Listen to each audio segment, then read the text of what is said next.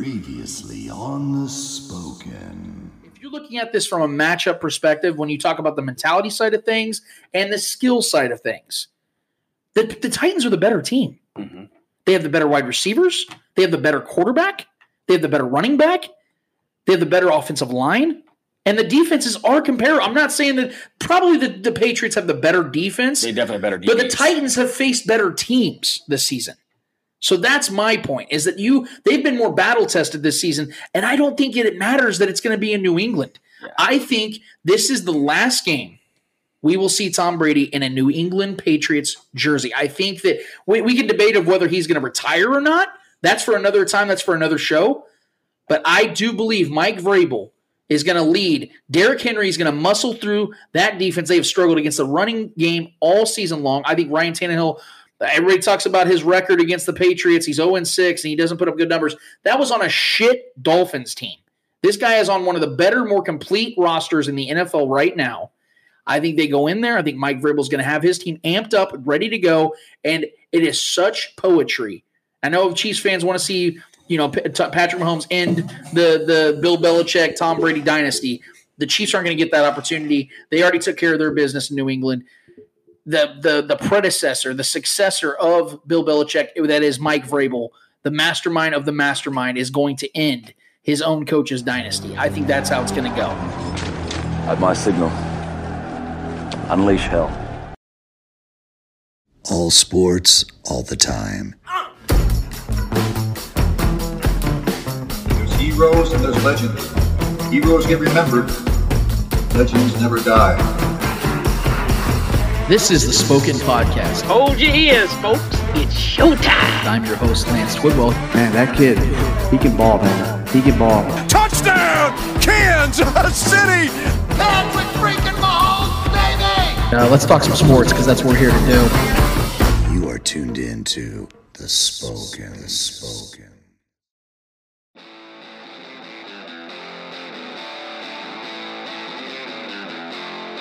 This is the Spoken Podcast. I am your host, Lance Twidwell, here inside the KC Bier Co. studios with my guys, Trevor Twidwell and Eddie Ortiz. Episode 46 is in full swing, guys. We are very excited to be back here. Uh, I feel like there's been so much that has happened this week alone in Kansas City that I feel like we're not going to get to everything, but we're going to try our very best. The weather is going to get worse in the next couple of days, over the next couple of days. So sit tight, sit back, and enjoy the sweet sounds and melodies of our voices as we give you the latest and best, mm. hopefully the best in Chiefs related content and general sports content. We got, like I said, we got a ton to get to.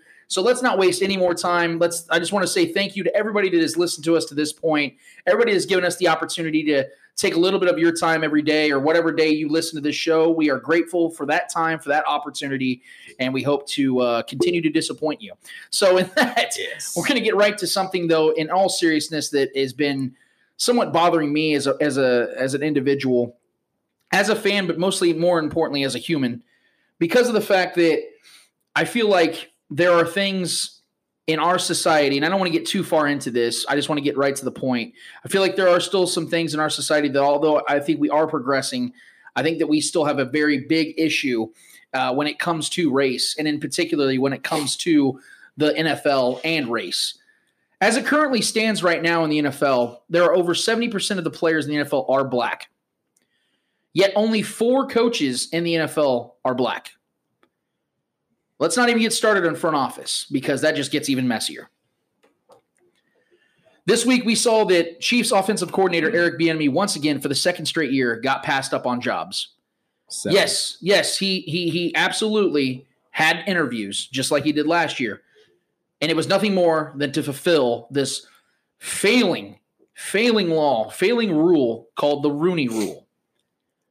Which I get in its intentions and its origin, what they were trying to do, and at that time when they created it, probably made sense. But today it is not working. And I'm going to say something right now, and I'm going to start the show off as hot as ever. If Eric Bieniemy was white, Eric Bieniemy would be a head coach in the NFL today. He would already have a job, not this season, last season. Give me one reason, one, why or how Joey fucking Judge is more deserving of the Giants job over Eric Bieniemy. Same with Zac Taylor or Matt Rhule. I mean, what what have these men done at the NFL level that Eric Bieniemy hasn't done? As I recall, Matt Rhule was currently a head coach at the college ranks, wasn't even in the NFL. Zac Taylor, does anybody know what even position he was? What coach, what position coach he was before he got a head coaching job in the NFL? Wide receiver, wouldn't he? Exactly. But how many people actually could say that off the top of their head? Nobody fucking knew who Zac Taylor was before he became the Bengals head coach. And now this guy is one of the 32 luckiest coaches in the NFL. Yeah. I'll wait. I'll, I'll gladly wait for anybody. And, I, and I, I posted this, I tweeted this out three days ago, and I've yet to get a response of anybody that told me what these guys have done that Eric Bieniemy has not done in the league yet.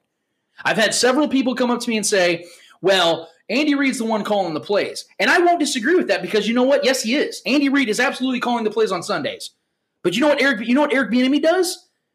He prepares all week long and gives the suggestions that he feels he believes are best for that said week and how to attack, how to properly attack that upcoming defense. That is valuable. Eric Bieniemy is valuable. Eric Bieniemy knows football. Eric Bieniemy should be a head coach in this league. But there is something that's holding him back. Oh, don't make it about race, Lance. I'm not. See, that's the thing. I'm not. People that, like me that are growingly that are growing frustrated about this whole situation because it hasn't just been Eric Bieniemy, but it hits home because it's here in Kansas City. I'm not making it about race. I'm simply reacting to the obvious bullshit that continues. Like I said, over think about this, over 70% of this league that we love and that we watch every single weekend is comprised of young black athletes. Yet only 4 of the 32 head coaches right now are black. How does that make sense? You can't say it's because there's not enough black men that are involved in this league. That's not even close There's to true. a shit ton of assistant coaches and, and, and, and positional coaches that are African American. The fact that the Rooney Rule even has to exist still is pathetic. These men of all skin colors Well, the should rule, be. yeah, the rule is racist in itself.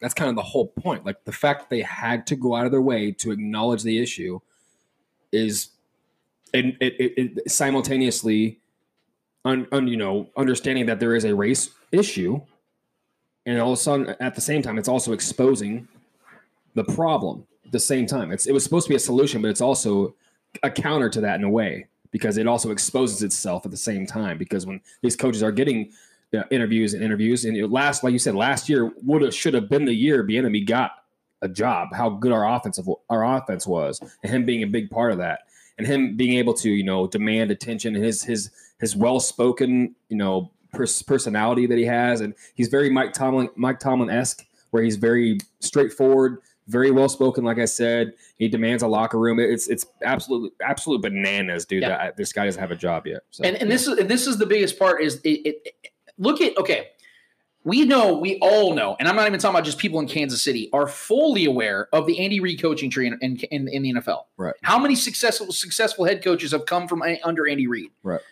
Can you guys give me one reason why matt nagy and doug pederson were more deserving of their jobs than eric Bieniemy is well, they're more quarterback guys, and that's what a lot of people probably at least claim that's to. that's that's the only thing Yeah. see and that's a great point Right. those guys were quarterback, It's a uh, quarterback driven coaches league, and they want a guy. Doug Pederson was a quarterback in the NFL. Right. Matt Nagy was a quarterback, and I believe, in the CFL, if I'm not mistaken. Mm-hmm. Don't quote me on that, but he did play in another league. I think he won several Sean, championships. Sean McVay was a wide receiver, correct? Exactly. That's weird. That's Yeah. what I'm saying, man, is that there are so many other examples that you can utilize that says, what is the reason why Eric Bieniemy did not get a coaching opportunity? People, I I had several people come up to me and say this was one of the reasons.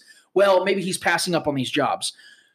If Eric Bieniemy is is half as smart as I think he is, you're Mhm. not passing up on NFL gigs. Mhm. You're not saying, no, let me wait around for a few more years and see what comes available. If you can become a head coach in this league for as hard as these guys work, you take that job. Yeah. It doesn't matter if it's the worst team or the best team. It doesn't matter if Bill Belichick retires and the Patriots are offering you the job or if it's the fucking Bengals. You take those jobs because they are one of 32. Right. They are uh, in the entire world. That's the only opportunities you're going to get is 32.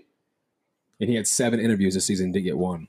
That's what I'm talking. And if you notice, if you go, I challenge anybody that listens to this right now, go look at the uh, uh, candidates for every job that was open in this offseason that are still open because there's still a few left. The Browns in particular. Right. Go look at those candidates. How many of them? How many of those uh, uh, teams that were vying, that looking for their next head coach?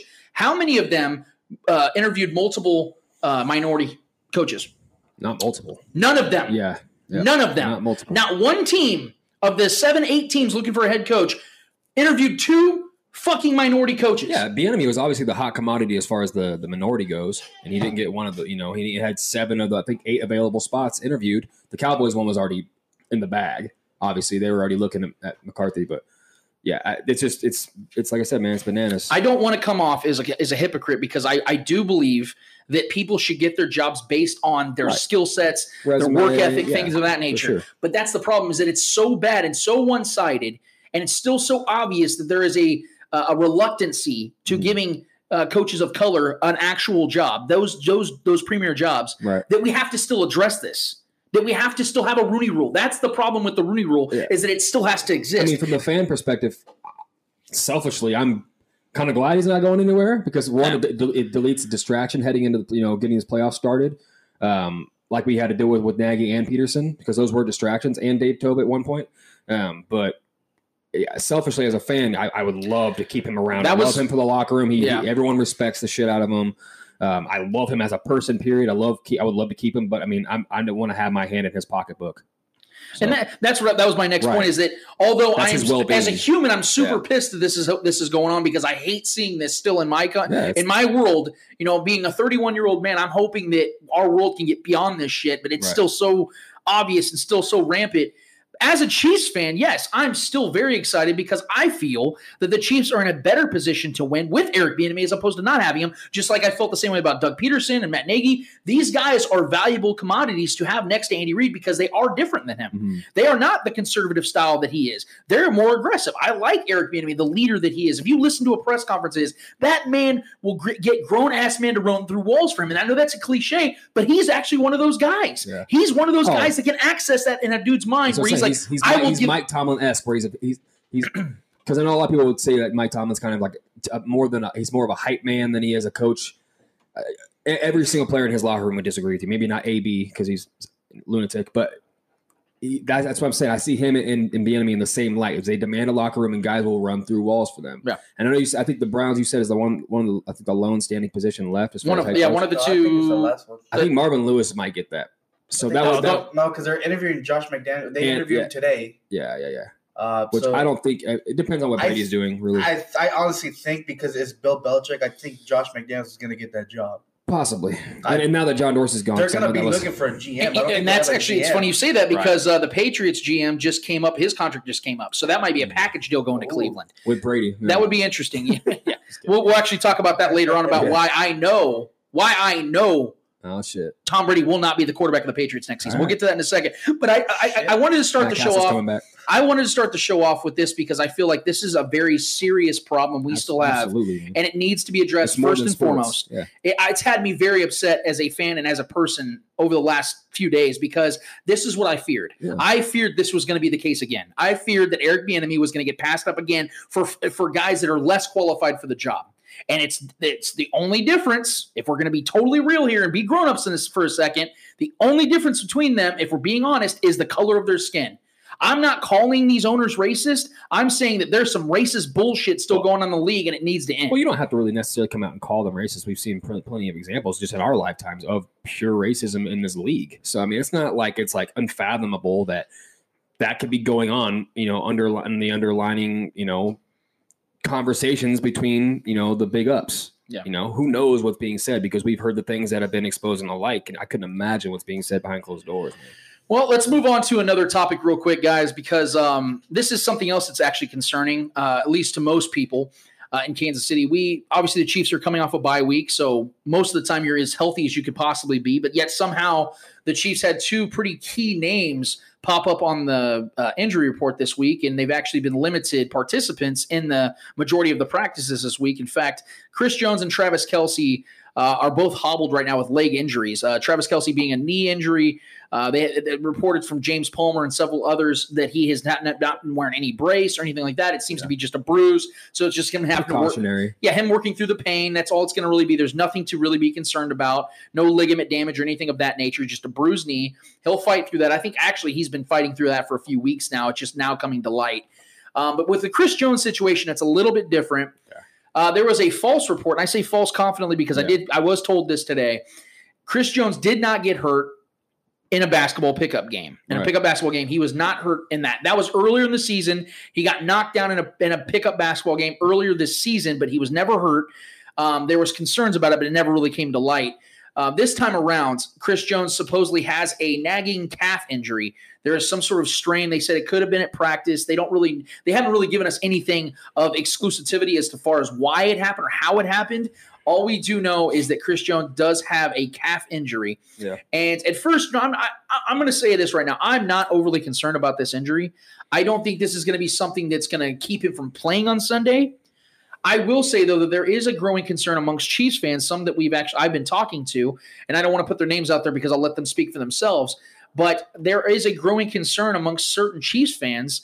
They think that Chris Jones has something wrong with him when it comes to playoff time as far as injuries are concerned, about whether he can sustain playing healthy in the playoffs deeper into the season. Personally, I don't believe that's the case. I think Chris Jones is going to be fine. I think hmm. he's going to have a very big game on Sunday. I don't think it's going to be something that's going to keep him from being Chris Jones. I do, however, think that there is legitimacy as to why people feel the way that they do. Not wrong for feeling the way you do. Just understand and put it in context. This is not something that's going to keep him out. As reported by Sam Mellinger, as reported by James Palmer, that everything is all systems go. So although there is that concern because we were all feeling so good about ourselves coming into this week about the Chiefs are peaking, the Chiefs are healthy. Damien Williams is healthy. yeah, and now all of a sudden, two big names are coming on the on the board for the injury report. And I and I I wanted to say this real quick, and I want to get your guys' thoughts on this. What I put on Twitter last night was this because I saw so many people talking about this. What I wanted people to say uh, to understand was this. You have to understand just how long the football season is, how grueling it is on these men's bodies especially in the trenches. especially in the trenches on Chris Jones, Yeah. who has played almost every single snap in every game he's played this year. This man is durable as hell. Mhm. And that actually is ironic because so many people think that he has an injury problem for the postseason. Until we know that Chris Jones can't play, we need to keep the same confidence that we had before he ever came on the injury report. Because for me, I think that there is a little bit of gamesmanship with this involved. I think Andy Reid is trying to utilize this just a little bit. And quite frankly, I do believe he's trying to give his guys a little bit of an extended rest. I mean, is it not coincidental to you guys that the two names that popped up on the on the injury report happen to be two of the most important players on this team, and they're both ready to go for Sunday? For me, that sounds like Andy Reid is trying to keep all his key players as healthy as possible. Yeah. I don't think there's much to it. Trevor, what do you think? No, yeah. I mean, I don't. I don't buy into the bullshit that Chris Jones has this playoff itis. It doesn't make any sense. It's just a bad coincidental coincidental thing. Uh, I think he's going to play. I think he's going to be a big part of this defense this, in this game. Um, and I do believe he's aware that he hasn't played the Texans the last two times we faced them. And I think he wants to eat against these guys. I think he wants to make a statement that he is missed when he is off the field. And he wants to prove that when he wasn't on the field last time when, they beat us, that he was a big reason to why that happened, um, uh, along with a lot of other things that game. Um, but yeah, as far as Travis Kelce, I don't think Travis Kelce's been Iron Man all year. He's been the most one of the most reliable weapons in the entire NFL all year long. He's going to go out there and he's going to eat these guys alive. There's not a safety or a DB out there that can cover him, especially on that Texans defense. Um, and, but yeah, Chris Jones, that's the one that's only a little worrisome to me, um, just because it's a calf and he's a big guy. And if you tweak that calf again, and you know, in the middle of the game, and then we miss him for the next game, if we do win this one, that could be a, a huge loss moving forward. Because I do believe we can win this game without him. Um, if he does entire, you know, actually sit, which I don't think is going to happen, but just because I trust Spags and I trust the way this defense is rolling, and we we got guys like Pennel and guys that have stepped up and stopped the running game really well, and that's going to be the plan for this game is to slow that that Texans run def- run offense down because that's what they've done all year to start games. Um, and if you stop that, you make them extremely one dimensional, and we'll beat them either way. We'll get to that, but still, yeah. As far as the, the injuries go, um, we haven't. None of us have felt the energy that there's any real concern. Um, and that's how I'm going to feel moving forward, unless something you know breaks the day before. So Yeah, I'm gonna agree with Trevor on that. Uh, I think Chris Jones' injuries during the playoffs are coin- coincidental, coincidental, whatever you say that word. Yeah, Yeah. coincidental. Yeah. Um, I mean, it did just happen at a wrong time, and, and like you said, it, the season is just so long and so demanding, and he's in the trenches every single snap. So obviously, you're gonna get tear like body tear, you know, throughout the season. You're gonna your body just can't take that much pressure. Um, I think you always told me that, that there was a stat or something about like how they're, they're it's kind of like a car wreck Oh, yeah. when, when they're when they're in the trenches Yeah. i don't know if that's true or not but i mean if you're taking that many hits, you know, Every snap, man. every every snap, obviously you're gonna wind up, you know, slowly getting injured or trying to, you know, trying to get that time to recover. And so, yeah, uh, with Travis Kelce, I think it's, it was a bruised knee that they that they said he had. Obviously, some people might be worried because obviously at the beginning of his career he he had a knee problem. yeah. So I can see why fans can be worried a little bit on that knee. You know, uh, I don't know if it's the same knee that he had uh, surgery on. I, I don't know, uh, but obviously that I can see that concern coming from fans as to as to the knee. You know, but and Andy Reid said it was just a bruised knee. Uh, I think he was limited to practice, but he did practice. Yeah. Uh, with Chris Jones, it's a little different. Maybe Thursday he he felt like a little pinch, or you know he was tired, and he was like, "Hey, yo, coach, you know I." you know, I, I felt a little bit something, uh, nothing serious to it. I can still go 100. percent And Andy Reid was like, "All right, we're we're not even gonna fucking Sit your ass down. yeah, Yeah, we're not right. even gonna Right. yeah, you're just gonna sit on the sideline, you know, do do your thing, just relax, and then we need you Sunday." So I, I- just you know, it, like you said, it, it is coincidental that the two biggest names uh, th- that we have in this offense and defense like happen to be on the injury report. I mean, Yeah. I, I don't think nothing of it until playtime, until game game day. Uh, once once that official injury report comes out, then that's when we'll be okay. Hundred percent Which, which one do you think, if you had to choose, which one would sit out? Which one do you think would impact the game more? If Chris I- Jones. if- yeah, I think if Chris Jones sat out because of the fact that, and we're going to talk about this in a second. I actually Yeah. ran the numbers. You know, Chris Jones wasn't in the game uh, in Week Six, and Carlos Hyde, who is not a top tier running back, rushed beat uh, ran on, ran on the Chiefs 116 yards. Right. So Chris Jones was And definitely Duke missed Johnson that day. Yeah. Travis Kelce didn't really have a big game that day. So I, I feel like the offense could do enough to beat the Texans, who only averaged 23 points a game this season. Yeah. I feel like they have they would have enough to beat them. Chris Jones would be, I think, much more monumental. As much as as valuable as Travis Kelce is, it's it's tough for me to just sit here and try to downplay his No, value. yeah, yeah. But yeah, I think in this particular matchup, Chris Jones would be more valuable. Yeah, we got a lot of. I think we got more of a plethora of riches offensively Yes. than we have guys that could just replace Chris Jones. You got you got Yeah. Nnadi uh, stepping up. big Yeah, and, and like I said, and- and I Pennel's been a great. it. Pennel's been a great, Exactly. and then we could put Suggs in the middle there too. He could play Exactly. that, So yes. so I I mean, you you can kind of replace both both both these players. I mean, I mean Blake Bell, he's a decent tight end. I'm not Yeah. gonna say he's good because he's not. Well, I, it doesn't even He's necessarily have to be a tight end to replace Travis Kelce. We can we can put Sammy in the slot Yeah, a lot yeah. more and do a lot of those short routes and stuff. So, So, I, I'm not too concerned if either. And let's say Sunday comes along and they're like, yeah, both are out, are, out of the game. that's yeah, it's that's gonna hurt. It's, it's gonna hurt a little bit. yeah, But at the same time, you have, I think you have enough players to to kind of balance it out between, you know, The good thing is we're never going to know that because both of them will be yeah, playing on yeah, Sunday. Absolutely. And the Chiefs, you know, it, it's it, like I said, I just I want to throw that out there in the air because I know a lot of Chiefs fans are very worried, disgruntled about this because you know we're we're you know we are woe is me type of people out here, and it's rightfully so because of how many bad experiences we've had in the playoffs over the last thirty to fifty years. But I'm trying to rest assure everybody on this whole thing that we are going to have both these guys in this game on Sunday. Moving forward, they're going to be fine. They are just banged up, a little banged up right now. Everybody's banged up this time of year. Don't read too much into it. They will be out and ready to go on Sunday. And in fact, I think I'm going to make a little bit of a prediction before we make the predictions. I think Travis Kelce is going to get a touchdown in this game, and I think Chris Jones is going to have a strip sack in this game. I think both of them are going to make big plays in this game. So we'll we'll we'll leave that there. We'll take a quick break. When we get back, we're going to recap on the wild card games. Holy shit, did we have ourselves a weekend this last weekend in football, guys? This was an awesome, awesome weekend of football, and I am so excited to touch on that and rehash and reha- recap on what we had as far as our predictions and what we saw take place on last Saturday and Sunday. We'll get back to all of that after this. Visit Local Foundry in downtown Lee Summit, Eastern Jackson County's biggest selection of local made and inspired goods. They carry apparel, jewelry, prints, decor, and more. The store is also filled with various vintage finds. Come and see us on Market Street. Back at it again on the Spoken Podcast for segment number two. I am your host, Lance Twidwell, here inside the KC Bier Co. studios with my guys, Trevor Twidwell What's going on? and Eddie Ortiz. All right, so we're going to get right into the wild card matchups that took place Saturday and Sunday. I have to say, as a football fan, I mean, obviously we're all Chiefs fans here, but as a football fan, Hmm. this was one of my favorite weekends of watching football in a, in a while. And that include, I mean, the Chiefs didn't even play, and this was such a fun weekend. I mean, let, I mean, let's let's get into the very first matchup: the Texans versus the Bills. I said last week on last week's show, episode 45, this was the toughest game for me to predict, for me to, you know, a- analyze and figure out who was the one that had the edge in more positions than not. Who was going to win this game? This was the toughest one for me this whole week. And this game went almost exactly as I had expected.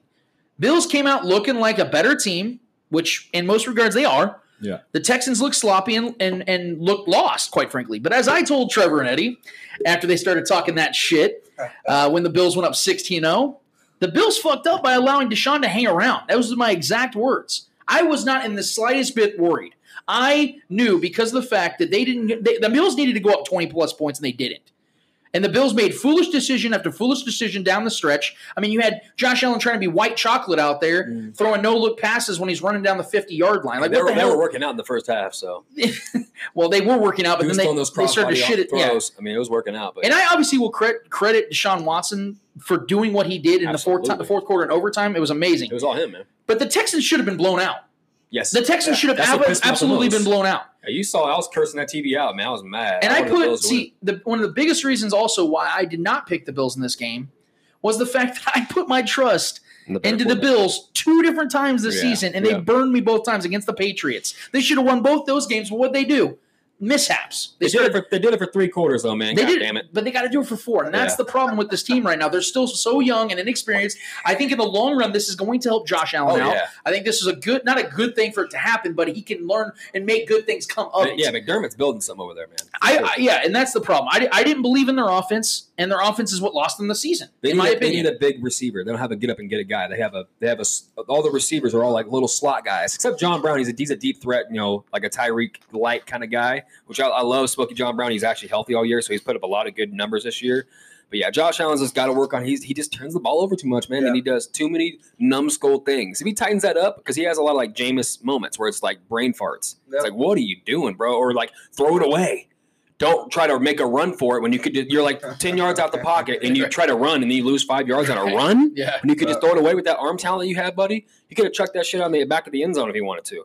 So it's just if he tightens that stuff up and, and McDermott works with them, the Bills are scary coming in next season for sure. I, I mean, I, I agree with you guys. Uh, I honestly think they do need a wide receiver. I think that's Mm. that's going to be have to be A their taller main- one, Yeah, yeah. I think that's going to be have to be their main focus during the draft. See if they can trade for somebody, pick Mhm. up somebody. Maybe like an free AJ Green for a year or something. exactly. That'd be a good pickup. exactly. Yeah. And, and I'm sure it's going to be cheap because he's coming He'll off give you a a- good six weeks. off, off an ankle injury. I think it was.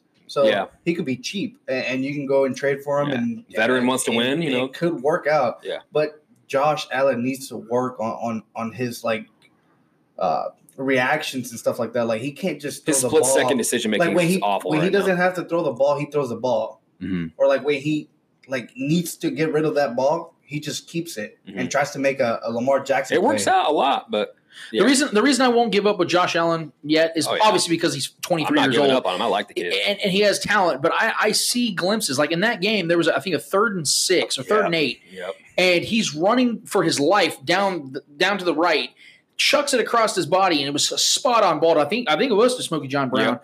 It was His a beautiful stride. place ball, got him a first down, and it was late in the game. So I know that he's got what it takes. He's just got to string together drives that can get them that I'm opportunity. saying 'Cause he's, you, you similar. should, He's similar to Jameis. You should never biggest, lose. biggest downfall, he just turns over the ball. He fumbles too Yeah. he much. fumbles it too much. He doesn't throw a lot of picks, but he, just, he, he fumbles. just when he gets hit, lot. he tries. He doesn't hold on the ball enough. You should, under no circumstances, whether you have a young quarterback or not, you can't lose a game down when you're up 16 nothing. Yeah. You got to win. But that's the point that I was trying to make is that you got to go up 24, 28. You got to get up, the, you know, to give your team some cushion. So even if Yeah. you're still working through these rookie-ish mistakes, you can afford that a little bit Well, more, that's- and it puts yeah. more onus on Deshaun Watson to try to take deeper shots and bigger risks, so they could start turning the ball. Right. over. That's they didn't exactly do that. what they did. They, uh, I think Deshaun Watson took a lot more risk than he should have, Mhm. and, he got the team back. and he bailed, yeah, he bailed him out. That's why, to me, it felt So- like more of a Bills loss than it did a Texans win because that's what it was. The Texans Yeah. is not going there to win that game. No, Ninety percent of that game, they were just getting their asses handed to them, Hmm. like on every facet of the game. Deshaun looked horrible in that first half.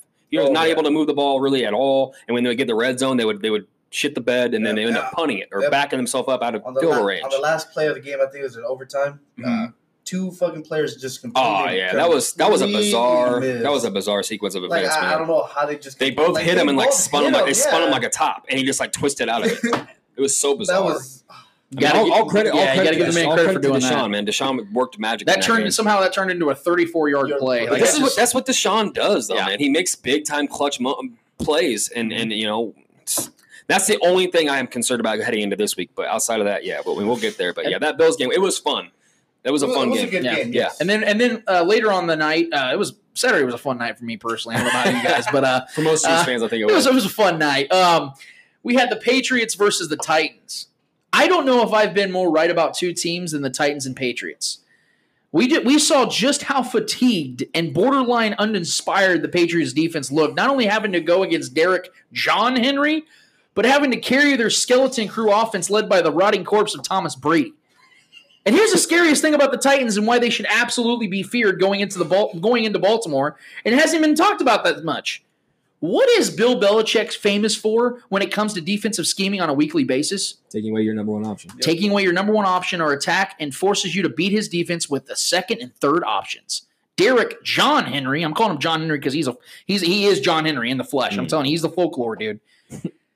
he, I mean, he ta- you John, Bill Belichick takes away your number one weapon. Derrick John Henry is without question the number one and probably the number two weapon on the Titans offense, and he damn near hung 200 yards on the Patriots. I have given the Tennessee team their due praise all season, and I think it's I think we are all beginning to see just incredible how incredible of a job Vrabel is doing, trolling Belichick with his own tricks and oh, tactics was on the beautiful. penalty run, time runoff Dude, is one of my favorite moments Yeah. ever as a football fan. I mean, you saw how many people have been able to make Bill Belichick that angry, knowing that you Using did something that's his totally shit. illegal. Bill Belichick wasn't mad because you got away with something. He got they did something legal, and it's Yeah, something and- he did against the Yeah, Jets exactly. weeks That's what ago. I'm saying. That Yeah. It was kind of like a payback, and he knew it, and and he fucking hated every second of it.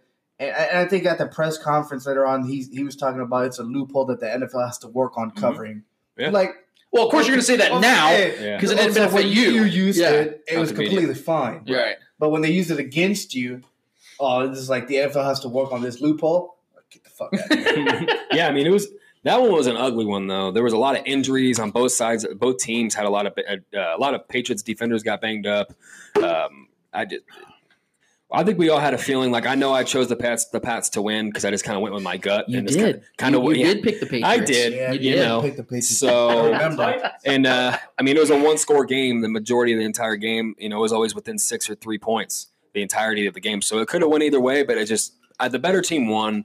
Uh, Derrick Henry is a force um, that nobody wants to see right now, man, and uh, and that's a good defense. He absolutely Say just, his name right. just- it's, just it's, it's him. Derrick John Henry. Derrick Henry's a good player, you know. So I just you know it's yeah that yeah that one was a little less entertaining as far as the the entirety of the game. It was a slobber knocker. It was a, it was more of a defensive matchup. Um, but I will say the Titans, if they play like that against any of the remaining teams in the in the playoffs, if Tannehill plays like that against any, I know I know Derrick Henry is doing his thing, but if, if any team slightly slows Derrick Henry down, you got to depend on Tannehill to make more plays. I mean, I know he can do it, but we haven't seen him do it in the postseason, and he wasn't very good. Um, and if they go into Baltimore and try to play that same game, I don't think it's going to work in their favor. But he have under 100 yards? Who? He's Derrick 70, I Henry? think 70, no, 77 No. yards passing. Oh, yeah. That's- Tannehill. He only threw the ball 15 times. That's what I'm saying. Tom Brady's But- last game as a Patriot's going to be Wait. losing to Tannehill. with I- If they're you- not gonna if you- able If you take Derrick, I think if you take if the Patriots were able to take Derrick Henry out, that, I it was expecting it them to do that. Game over. But that's the thing That's is the- that they Belichick couldn't. couldn't. Yes, Right, right. their defense was so worn down. Like, it's kind of like the Chiefs. Like you, you take Tyreek Hill out, but then you got you got you got those other players making those Cromartie and, and, and, and Chung, a lot of those guys got banged up too, and were in and out of the game too. But I mean, that, it, there was no stopping Derrick. Henry. I'm, I'm glad you brought up Chung. Fun fact about this whole game. I- I- I- Oh, this yeah, is so pretty crazy. I didn't interesting, know this until the game, and it was such a such a good uh, stat or uh, fact they brought out in the production side. I believe it was uh, I forget who was the. I think it was Tony Romo, wasn't it? That yeah talked about this. Um, Mike Vrabel got traded to the Chiefs with Matt Cassel in 2009 for a second round pick. The Patriots used that second round pick to get Patrick Chung, who Mike Vrabel was coaching against in this game, who got hurt in this game. Like, the, the way it all tied together was so Yeah. cool, man. Like th- just how like crazy. Like Mike Vrabel's a head coach. He got he's the reason why Patrick Chung's even a freaking patriot. Like, and they talked about the bitterness that Vrabel had towards Belichick for getting traded, not wanting to get traded, and you know felt like he just needed to retire, but decided to give Pioli a shot in Kansas City. And Yeah. you know they- they went through rough times in Kansas City and had good times in 2010. Like it was just it was just really cool to hear that story. But I believe they cremated Tom Brady after the game, if I'm not mistaken. but we'll move on from there. Um, going to the Saints versus did. Vikings. He did. Going to the Saints was the versus best Vikings. That, that was the game of the week. Dude, uh, look, straight up, I'm okay with being wrong, Yeah. but I could not have been more wrong about this one. Like eh, this I, go check the tape, man. Yeah. I mean, I was talking shit, mad shit on the Vikings, talking about they're going to get blown out. I picked I picked the, the Saints to win by 19 points. They barely put up 19 points. Drew Brees was pretty bad, man. Biggest upset in the playoffs that I have seen in some time, man. By far, biggest the biggest upset from a Drew Brees led team. So much praise has been hopped on the Saying heaped lot. on the Saints all season, and it's deserving because they're a very good team. Oh, yeah. Many team. many people picked Top them to to make and even win the Super Bowl before the season started. Mhm. The Saints were healthy; they were at home and a place that you don't ever beat them in, and then and then came the Vikings. Mhm. You'll you'll remember Big Dick Nick. Allow me to introduce you to Big Cock Kirk because he is here to stay. Big Cock Big Cock Kirk. This guy. I don't know. Shut up, Eddie. It's a great nickname. no. This guy put, I mean, I felt like that. Remember the video game? Greg Jennings puts a team on his back. the broken leg. Broken leg. Like, this reminded me of that. Like, Kirk, they, the, the Vikings clearly needed life. Like, Mm. they needed something. And Kirk Cousins, time and time again, fails in prime time when everybody's watching. That's why I didn't feel like there was any chance the Vikings go in there and win this game. They have arguably the better roster. And we talked about this And on the show last now. week. We showed we talked about this on the show last week. If you switch Drew Brees and Kirk Cousins, I think that the Vikings would have been a Super Bowl favorite. Yeah. Yeah. So that's why I didn't believe in them be- winning this game because I didn't believe in Kirk Cousins. He goes in there, steps up in the fourth quarter, and has the throw of his career. That was that that is, that will define Kirk Cousins' career if they, if they go anywhere. If they get to the NFC Championship, Yeah. maybe the Super Bowl. Who knows what's going to happen? I think it definitely go beat the Niners. That can happen. Yeah. That can happen. It was so cool to watch the locker room celebrations when he said, "Go, I got three words. You like that? Like Yeah. that was so cool, dude. Like the Yeah. teams all rallying. Like that's the kind of stuff. We're gonna talk about those uh, the, the division ra- matchups in a second. That's the kind of shit that teams do, and all of a sudden they start stringing up some victories, man. Yeah, so yeah. I, although I was so wrong, so so wrong in this game, I loved that game so much, and it was so cool. As a football fan, you have to appreciate it. Yeah, yeah. I mean, I, this is why I had at the beginning of the year. I mean, when we talked about you know our, our predictions, I had the Vikings in the the NFC Championship game. I because of the roster I felt was so good, and, and, and it's similar to us this year. Over the entirety of the season, they were missing bodies. You know, Thielen missed like eight games. It felt like if he was in and out all the time, he would come back and get hurt again. Stefon Diggs was getting double teamed when he was out, so his production was down. Thielen And- did get hurt again this week in practice. Yeah, cut I, his I think he's ankle something I think like he's okay, Yeah. but yeah, it's not a ligament or a hamstring pull like he's been dealing with all year. Yeah. Um, but yeah, when and you see the difference in the offense when he's on that field, man, he makes big plays, and obviously he made the big play to put him down, you know, down, move down the field and eventually eventually score and, and uh, put the game away. But yeah, uh, Kirk Cousins, man, he definitely is. He at this pace, he's changing the stars. I mean, that was the biggest game of his in, in his life. Uh, not just his football career, uh, you know, or as far as his football career goes, that was the biggest game of his life, you know. So, um, and then to beat the Hall of Famer, you know, that some people think is, is maybe the greatest in in his in his arena. I mean, it was that defense, man, is, is scary right now. I think the Drew. I think this whole, and I'm, I'm sorry to interrupt for Eddie to, to get in here, but I, I think there is a legitimate chance that this could could be the end of the Saints as we know them. yeah, They have a very talented roster, but Drew Brees is going to be 41 years old next season, and we saw the steep drop off of Tom Brady this year and the year before. Quite Mhm. frankly, Do you- Drew Brees, Drew Brees do you looked horrible think- in that game. Do you think And they hold on to Teddy Bridgewater? Maybe sign him to an I don't. I think. I think Yes. Teddy's getting paid somewhere else. Ah. Drew Brees is going to be their quarterback next season. Drew, Drew Brees will not retire this offseason. I think it makes so much sense for them to keep Yeah. Teddy. But he's not going to play. That's the point. Drew Brees is playing next season. No. So Teddy, yes, he absolutely No. is. He's not retiring. I retiring. don't see why else he I wouldn't don't. I don't. I don't see why the Saints should do that. I, yes, he, he's your he's your uh, Hall of Fame quarterback. You. I mean, it really comes down to Teddy. What Teddy you've wants. Won a Super Bowl with him, and Yeah. but at the same time, you got to see what fucking Teddy came in and did while he was gone. Okay, but let's be He's a honest. game Let's, let's manager. let's be real for a second, though. Yeah. Let's not pretend like Teddy came in here and they were winning games thirty six to twelve. Oh, no, no, no, they were but winning games like, like- ten to Like seven. Trevor, Like like Trevor just said, he was kind of like more of a game manager. But his production was But- up there. Drew Brees is still a better quarterback, and Teddy Bridgewater is Uh, going to get paid by either the Bears. Uh, the, even the Patriots are a I think- I consideration. think- There's other teams that are going to pay I him think, money. I think if the Saints let Teddy walk or get like trade him or anything, he'll be a they're free agent. They're stupid. Th- That's the thing, though, is I because look at okay, the last three, the last have- three playoffs, the Saints have lost on a walk off play or base, basically a walk off Yeah. play. So you have to understand that the Saints, from their perspective, although we can out on the outside say, I think it's done, their mind, they're going to say, well, we were right there. We could have won this game. We could have been in the playoffs in this, or the Super Bowl. Let's let Yeah. Drew Brees have one more season. He's going to play next season. But that's three seasons in a row where that last play, it always Yeah. fucks him up. I get it. That's three in a row where they've lost. There was some. There was some definitely. Sean Sean Payton has some coaching blunders in that. My God, as well. take it, not taking that time I out was and so letting the 10 confused. seconds run off. And it's like, Yeah, that's- well, you, you could have ran two plays if you took a Yeah. timeout and Yeah. saved those ten seconds from running off. It's just But he bizarre, went to man. the timeout. All right, so in the final game of the weekend, um, this boring ass game did nothing for me. Yeah, I will say though, Eddie Ortiz battle the to shit. my left nailed the score prediction, which is ironically the exact same score and result as their previous matchup earlier this season. And Eddie asked me a question after Carson Wentz unfortunately went down with a, a head injury, a very serious head injury, as we have found out in this last Sucks, week man. about how he had memory loss and he could Yeah. he had trouble even sitting down. Uh, and he did report it for himself, which I do admire because it's you know the biggest thing for fan, uh, players to do is admit that they have a head injury. Especially, Um, especially when, when you're the quarterback, you're the you're the guy that's Yeah. driving this team. Yeah, you could be the strongest don't- link or the weakest link. A- And th- there was a lot of talk about him looking weak to his teammates because he did the like what he did. That's absolute bullshit, man. So there, there was a lot of talk about that, but I, I agree with Carson. Wentz. I think it He's was all class, man. absolutely hundred percent correct. Like he should do that every time, and, and I, it's a head injury. The brain itself is just something like you don't even know how it works, Right. And so Well, I've been I've been hearing I've been hearing about today. I heard some stories about how players um, have faked like when they've actually had head injuries, they'll fake an arm or a leg injury, so they'll focus on that. The coaching staff will focus on that, so they can get the cobwebs working up upstairs, so that they can try to wake back up. So I understand, and, and Philly fans, I'm sure, are not happy to hear this because you can't please Philly fans, Right. and I'm sure that they're pissed. They think that Carson Wentz is weak for doing this.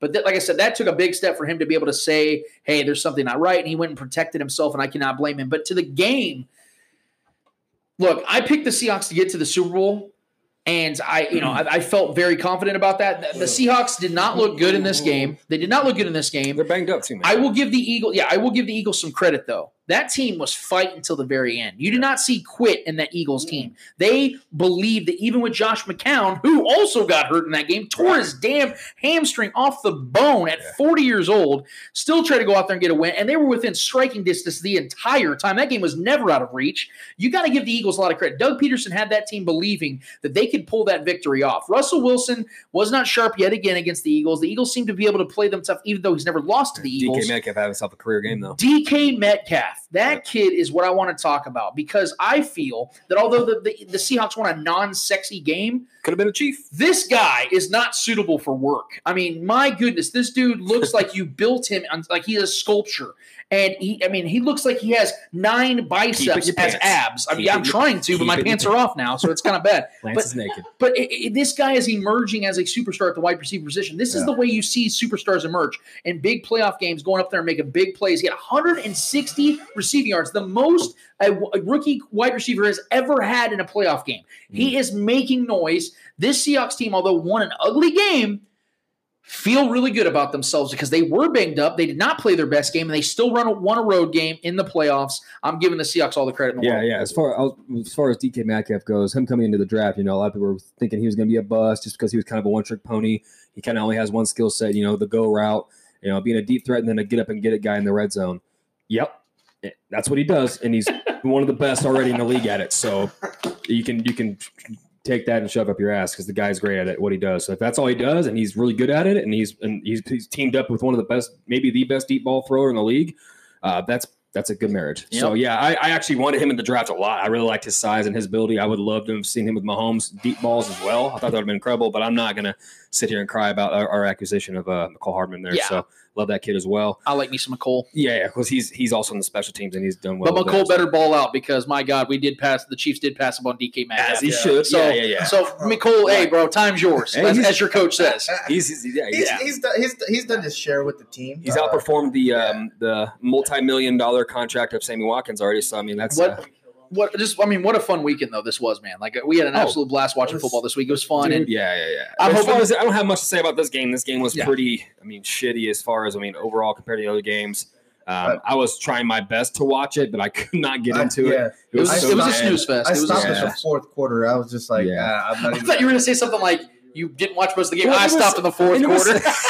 Five minutes left. I was like, I I'm stopped done. with 18 seconds left, and I couldn't take it no no, more. no, no, I stopped at the fourth. I was, I was, I was just bummed. It that's kind because of, I fell asleep. yeah, it just kind of killed it for me after Wentz went down, man. I was really wanting to watch Wentz battle. You knew it was Uh, over. You knew it was over. Yeah, I just and that killed it both for me. teams, like you guys been saying, that they've been dealing with injuries and, Yeah. and, and stuff like that. Mm. The, the Seahawks have no running game. Uh, they're coming in with Yeah, they've lost uh, everybody, with man. Lynch, but obviously he's gained weight. Yeah. He, he's just not in rhythm. Too many Skittles. Yep. So yeah, this game was just sloppy. I, I didn't think it was going to be a high scoring game because both teams were coming in into uh into a game where there were uh, injuries, Mhm. key injuries, no running game, pretty much on both sides. Yeah. So I just knew it was going to come down to to who made those key I expected more points though. I expected like a lot of sloppy points, like some like some like forced fumble touchdown, defensive touchdowns. I expected some like you know like you know like Yeah. the, the two teams that are banged up are not very good. Yeah, yeah. Meet up and there's like a lot like a lot of sloppy play and like a lot of scoring goes on. Sometimes those end up being high scoring games, but it, This is it, it, it looked like just- two really good was- teams facing off. And Like, this Yeah, is the first time in almost 20 years that we've had both six seeds advance. yeah, So this has been a fun. Yeah. This has been a fun playoff so that's far, the man. parity. That's the beauty It's, of the it's- league. it's man. really shaping up to be even more exciting in the divisional rounds and so on. So we're going to take a quick break. When we come back, and I promise, guys, we're going to talk more Chiefs tonight, but I got another segment that I want to talk to you about, and it has to do with two surefire Hall of Fame quarterbacks Tom Brady, Philip Rivers, and why they both will be playing for another team next season. We'll get back to that after this. Commandeer is Kansas City's alternative apparel brand. They make unique Kansas City themed apparel and accessories with an emphasis on counterculture. They're nominated for two Best of KC 2019 awards in the Pitch magazine and have plenty of designs for both sports fans and anyone else. Find them online at commandeerbrand.com or follow them at Commandeer on Instagram, Facebook, and Twitter.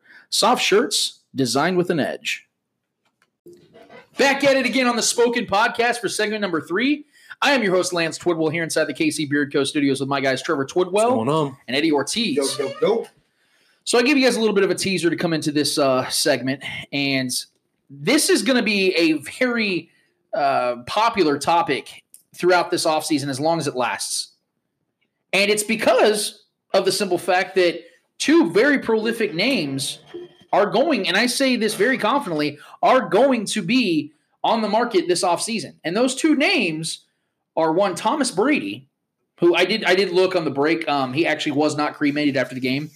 Uh, they are keeping him alive. Um, Oh, yeah, okay. he's he's on the Life yeah support. yeah. He's, So he's, he's still there. so he should be he should be okay for another season if he wants to continue. Um, Tom Brady and Philip Rivers, I do hundred percent believe will not be with their current teams this time next season. And I want to start with Tom Brady because obviously he's the more important name in this entire thing. He's a more popular player, the more established player. Um, he, he it was it two days ago, I believe. He posted that on Instagram. uh, You know, the big old long drawn out thing. And the first thing I wrote, I shared it on the spoken uh, podcast page and on the on the Twitter account. All I simply said was, "He gone," and everybody's like, "No, this means that he's definitely coming back." Read what he's saying, and I did numerous times, and I kept coming to the same conclusion: he's gone. How? And this is the reason why. For a person who is established and is great and is undisputed in New England and in Patriot history, you don't reflect the way that he did. And furthermore, the fact that he didn't even mention the team by name or that he will be back at Gillette Stadium next season, he did not mention anything of that nature. But, And I he mean, hold on, and he, he reflected. He said, "Thank you to all the fans." Name me a single time that Tom Brady before this offseason has ever done that. last year. No, he did not. He thanked before. everybody for supporting them in the championship, and they're going to do it again the next season. Go look at it again. I went and looked at it. LFG. Let's fucking go. That's his little cute saying. The year before that, he He never once said, go go read the I have the quote right here Yeah. from this one. He never once mentions the Patriots. He says things like, I have been blessed to have a career I love. He's reflecting all the teammates who go to battle with me, an organization that believed in me, believed in me, and fans who have been behind me. He's everything is past tense. He's not talking about the future when it comes to him and the Patriots. And everything lines up so perfectly for this to be the end for him in New England. Reason being, he is not under contract. Not only that, he's not a restricted free agent, which means that he can go wherever he wants. They cannot have any say, or they cannot have anything to do with what he decides to do.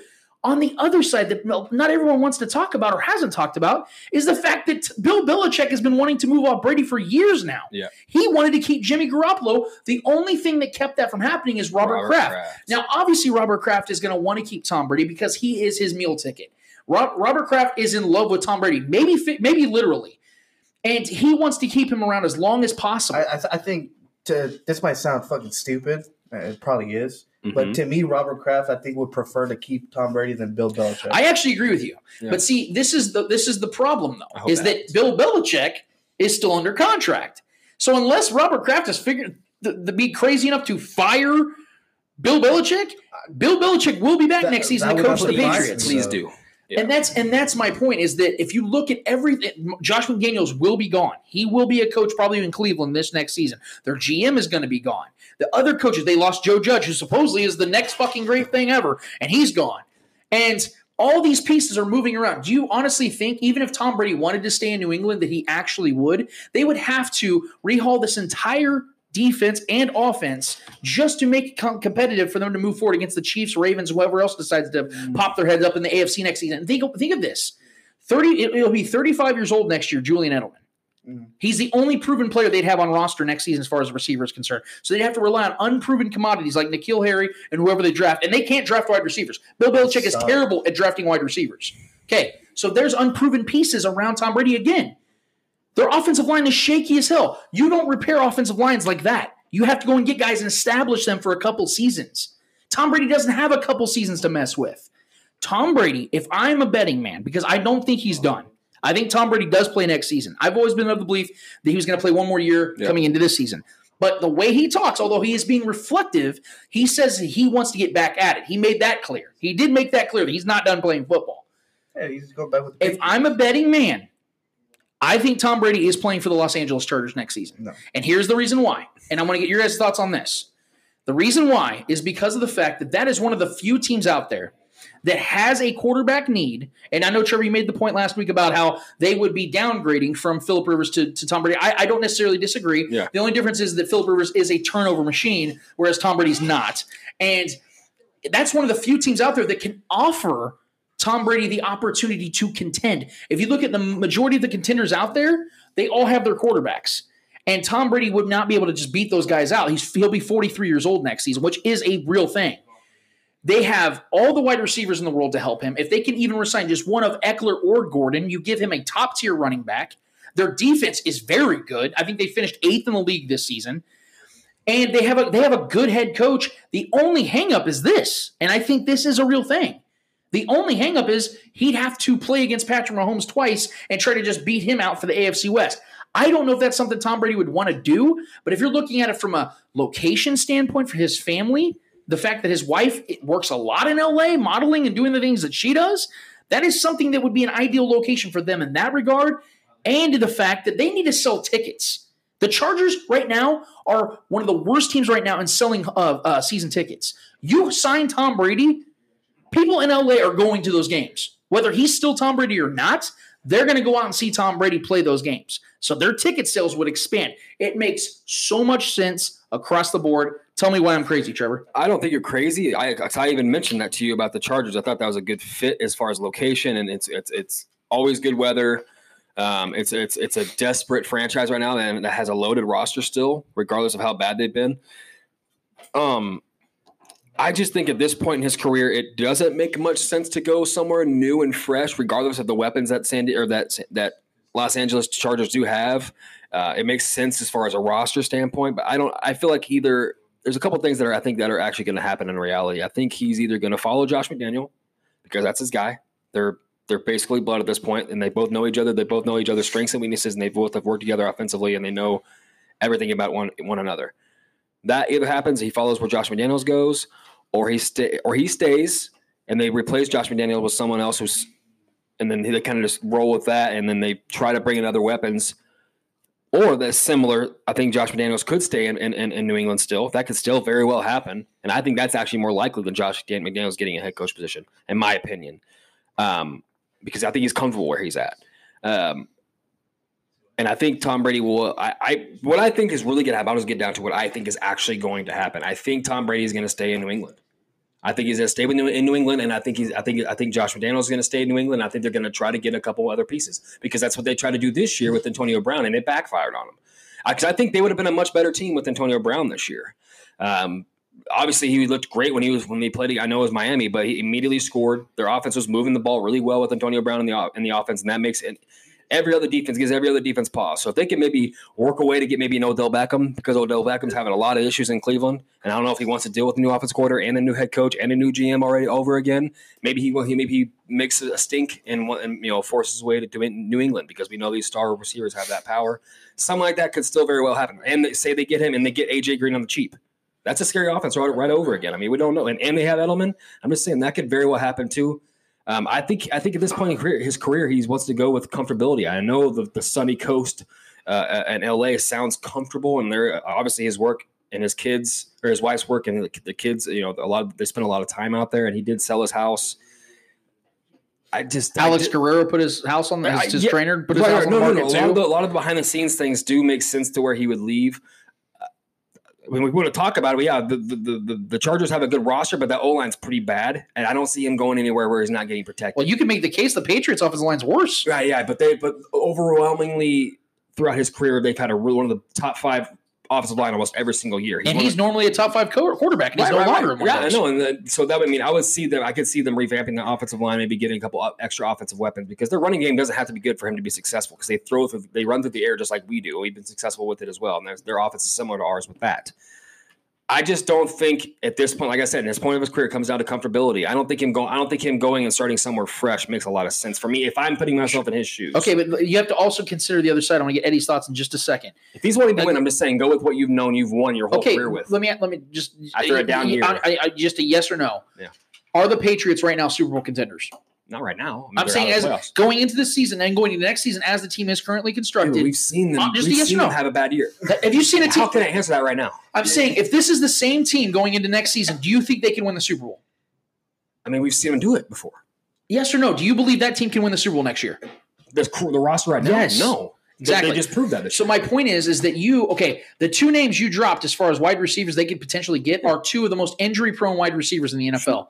So you're going to be trusting as a 43-year-old Tom Brady and a shaky offensive line, an aging core, uh, uh, run, uh, defensive core, your running backs who have only gotten worse, and then two prolific wide receivers when they're healthy that play nine games a season.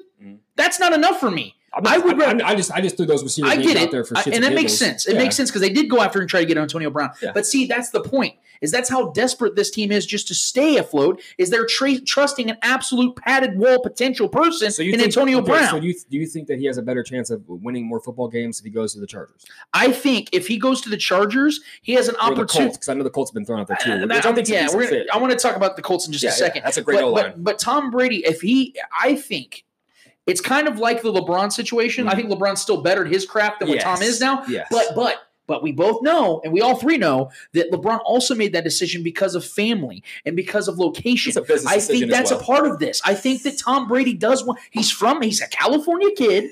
His wife loves LA, and his kids are getting Oh, yeah. older. That's a great place for his kids to grow up in the hills, Beverly Hills area. It makes so much sense. And the fact there's a team out there that is a playoff That is team. With, dying. Yes, they're dying. okay, go ahead, Eddie. Yes. What what are your thoughts on this? Uh, my, my, my, my biggest uh, my biggest thing on, on, this whole Tom Brady thing is is Robert Kraft. Uh, I, I think that's where everything's gonna come down to. Uh, he, he's gonna be the the main reason when if Tom leaves, if Tom stays. Mhm.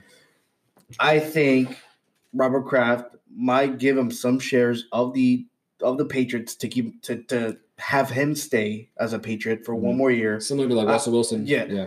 Have him. Uh, Bill Belichick will draft a quarterback, or we'll trade for a quarterback, or we'll pick up a free agent quarterback and possibly Teddy Brid- Bridgewater. Mhm. So they're gonna want Tom Brady to to to play one one season, uh, kind of like what Alex Smith did to Patrick Mahomes. Obviously, you hate Alex Smith, and you don't think that has nothing to do with Patrick It, Mahomes. it didn't, but But, but I, I think it did in a lot of ways. It, it, it yeah, Patrick Mahomes benefited from that, and, and I think whoever's next in that Patriots backup position to, to become a starter will benefit from Tom Brady. And, and I think that Robert Kraft will, will do anything in his power to have him stay in New England with the possibly have him transfer or transition over to a quarter quarterback's coach after he ends his career. Mhm. He does not have he did, he doesn't have to have a house in, in New England to be a coach in New England. Okay. His I, I think his main residence is in Minnesota, if I'm not mistaken, or Wisconsin. I think that's his main residence. that's where he's from, or not his from, but he went to college there. His family's from that- there. Technically, yeah, he, he so- was so raised in California. Yeah, so he's from like that's his place, and he I, I I've I think I've I've seen where he loves it, and and he practiced there with Edelman and Gronkowski. That would come over and they would put some reps throughout the summer because that's his main residence. So I think him selling his house has nothing to do with him leaving New England. I can see I can see Tom Brady playing one more season. Uh, help the, the the quarterback that comes that comes in to, to take that starting job, and I think he would possibly transition over to a quarterback. coach. Okay, so and you know who else is a free agent this offseason? Let me interrupt you real fast. Derrick Henry. right? I'm just saying if they if they revamp the O line, Yeah. bring Tom Tom Brady back, and they have Derrick Henry Okay, in that, the that- backfield. that's if the Titans are dumb enough do you to let understand the Derrick irony Henry of that, go. though? You know how bad Bill Bill Belichick would want to do that. I get that. Here's the That thing. very I'm well glad you brought up Belichick because that's the guy that no, neither one of you guys really talked about in your, your guys' takes is the fact that Bill Belichick is still the man. He's the one under contract, not Tom Brady. Yeah, but he's Like he- my question, does okay, whatever he's if, told. if- But if it's Tom, not- hold on, if, Kraft, if Tom Brady wanted to stay in New England, why didn't he sign an extension? Why is he a free agent for the first time in his career? Coincidentally, he could do a one. why more, did one he more not? deal. Why did he sell his house? Why did Alex Rose sell his house? Why did he get out of all of his dan- donations in Boston? Why is all these things? Ha- why are all these I'm things sure he's happening? got a nice why, condo in why did he not? Why is he so reflective and not mentioning the Patriots by name? He is a proud patriot. You would think that would be something that would have been mentioned in this long, well thought out post. He's good on social media. Tom Brady is good on social media. He knows said what he's this Let doing. me tell you. Let me tell you why. Let me tell you why he probably hasn't directly mentioned it and made it pain, pain, painfully obvious just for all of us fans, so we can have it because we're spoiled and we need all the information possible. I think the reason he did that was because maybe he doesn't know yet. Maybe there's a lot of discussions going on behind closed doors, but I'm saying when those discussions are had, I think the most logical thing for at least for him is to go with what he knows, go with what has produced the best dynasty in dynasty in sports history, is to stay with his coach regardless if Belichick wants it or not. It's not his decision. It's it's, it's Kraft's decision. And I think whatever Kraft wants, if Kraft wants to t- keep Tom Brady around, Tom Brady can rent a nice condo in town and keep his family in California for the most part if they want to do that. I don't. Yeah, I don't think and, he's and, and, to so cry. that- and obviously with the Chargers, if he moves to the Chargers, the, the Chargers are not going to change their game for Tom Brady because he's only going to be there for a year. Okay, so but it makes no sense. how for would the they change- It, it would How would they change the- their game outside though? the weather, Because Philip. Rivers is probably more immobile than even Tom Brady, so they wouldn't be changing their game. They run the same exact offense. Yeah, yeah. The point is, is that the point is, is this is is the fact that Bill Belichick is. I, I keep bringing him back into this because there's so much he does. I get it. Robert Kraft is the. I guarantee you, Robert Kraft wants to keep Tom Brady. He said it. Yes, But it just. him. But the thing we have to remember is this: Does Tom Brady still want to be in New England? that's yeah. That's what I'm saying. That's the biggest point. That's Is, does Bill comes down Belichick want him still? I, if Robert, if Robert Kraft comes to comes to Tom Brady's like, I'll give you this many shares of the Patriots plus a contract, Yeah. plus I'll help you transition over to a quarterback coach once you're done with your career. That's never going to happen. Tom Brady's never going to be a coach. Well, and- and I he's think- he's bigger. He's bigger than the Patriots. Yeah. Tom Brady is But a if phenom look- superstar, worldwide superstar. He's not going to become a quarterback coach. Yeah, but I, I That's think I think. I think we all can agree before Tom Brady's last contract, before, when they let Garoppolo go, I think we all got that vibe that there was a meeting where Tom Brady told Robert Kraft, "It's it's it's you know him Right. and me, right?" And then they won a Super Bowl, Right. right? So I'm just saying, um, I'm just saying. No. So Okay, but the thing you the thing you're missing right here is the fact that uh, Tom Brady is not happy right now in New England. He was super But pissed make- but they that they cut Antonio happy. Brown. I know, but then That- we- that yeah, didn't so they resonate go, with him But well. if they go sign an AJ Green and, then- and then another good tight end, I'm just saying that they're- could bring pieces in like that. Who doesn't want to come to the And- and- AJ, but how do we, we don't, we don't even know what AJ Green is yeah, anymore. We don't know shit. Period. That's what I'm saying. So you're going to overspend on a But you- 32 wide, 32 year old wide receiver who hasn't played in 16 Okay, months. so, so going to play for the Chargers with an injury-prone wide receiver and, and Keenan Allen, and then who else? Who else is left after he goes down? I'm just saying. Ty- Tyrell Williams. No, he's in he's in Oakland. They I'm got- sorry, not Tyrell Williams. Mike Williams. I said Yeah, yeah. I got Williams wrong. Mike Williams. Mike, Mike Williams. Okay, is Mike Williams right now better than Julian Edelman? Yes, he is. Yes, he is. I'll just answer that question. Reliable. He's a he's a one trick pony. He's a he's a go route. Julian Edelman just led the league in drops. Yeah, but he also leads up there in receptions every year because he gets targeted a shit I, ton every I year. get it. My point is Dude, this: don't compare Julian Edelman's resume Julian Edelman is 34 years old and is five foot nine. I Do you really want to go another season he with him being your number one how target? How many rings he got, dude? How many times did you How up? many rings? Dude, how many times is Julian? Are we going to compare the resumes? Are we really gonna go? Julian Edelman's balled out in the playoffs. Trevor, who has more? Who has more rings, Randy Moss or uh. Julian Edelman? Oh, why are you talking about Julian Edelman's a scrub? You just bro? said he has ri- rings. Have nothing to do with You Julian look at his numbers in the playoffs. He's one of the best receivers in, in playoff Okay, history. when you're in the playoffs every single They- year, they that's going to help City. things. Dude, but he's it's making the most of the circumstantial. If mm-hmm. Julian Edelman played for the Dolphins, is he in the playoffs every year? Oh my god. no, but he's a big reason why the Pats are in the playoffs every year. Though, I dude. get, I He's get the that Julian Edelman's receiver there. valuable. Look, I don't want to make this a Julian Edelman debate. My point is this: the Patriots have peaked. They're no longer a For great sure, franchise. doesn't- But like, Why would Tom Brady give them another season? But why would Tom Brady go somewhere new where he does? He's like isn't- yeah. I just possibly not explained it possible. because of the fact of He asked for location. just- Because the team is loaded. Just a year ago, I think it only makes when, when Philip from Rivers actually side of it. when Philip Rivers actually played good football in 2018, they were 12 and four, Yeah, that defense was really good that year too. and they're really good still. Yeah, Derwin James can, can definitely be a game changer, but I just I don't trust the, the management in, in, in LA for the Chargers. I don't trust the coaching in LA for the Yes, Chargers. I agree. I think if Tom Brady comes in there, he's gonna he's gonna shut everything down and everything is gonna run through him. I'm not saying I don't think he wants Don't- all don't- that responsibility. Don't misunderstand what I'm saying. I'm not saying if Tom Brady goes to the Chargers are Super Bowl favorites. I'm saying a little change of scenery does some people good. He gave 20 seasons to New England. I think it's over for him more, in more, New England. more, not so much in the in the in the football aspect itself, but more on the in business. life. I think in the only life way, I too. think, I think the Business only I think the only way in my mind I think because this is not this is And- not this is not a Joe Montana situation where he's getting kicked out for a better player behind not a better player but a young and up and coming player and a, and a Steve Young behind him. This is not that same scenario. The only reason I only way I see Tom Brady leaving is if they they if he feels like he's getting the boot. And that's not the case because they have no one else behind him. he doesn't have to get the boot.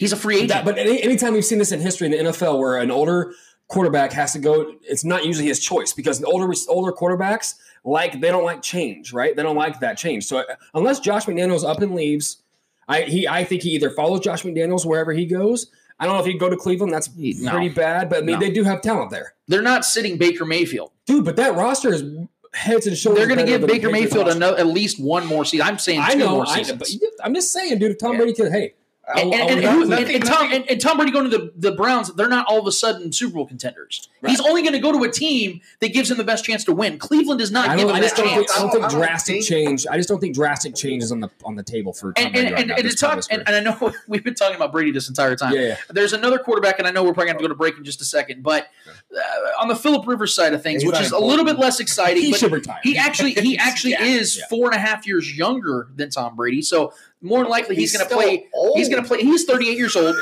Philip Rivers has never really had outside of the ACL injury that he had what 12, 13 years ago.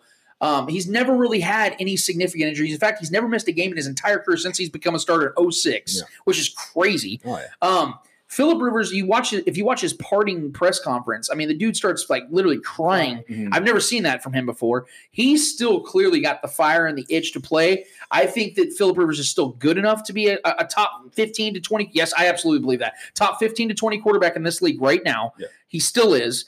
And I think you mentioned the Colts. I think that's where he ends up. Yeah. It makes is a- so dude, much Colts is a sense. great spot. He gets to play indoors. He gets to play indoors in, a, in, a, in an offense that Frank Reich yeah.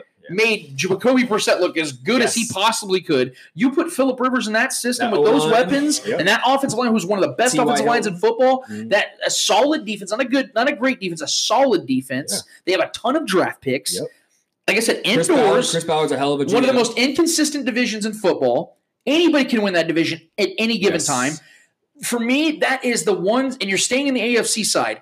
For me, that makes all the sense in the world. I think that's what's going to happen. Yeah, no, I, I love the Colts. I, I like the Colts for Tom Brady or or Philip Rivers, but Philip Rivers to my mind makes more sense because he is a few years younger and he could you know go up there and and, and, and you know try to learn a new system. And Frank Reich, he- he- he's up there with Andy Reid as far as like really really really talented offensive minds because the guys he obviously was a quarterback himself.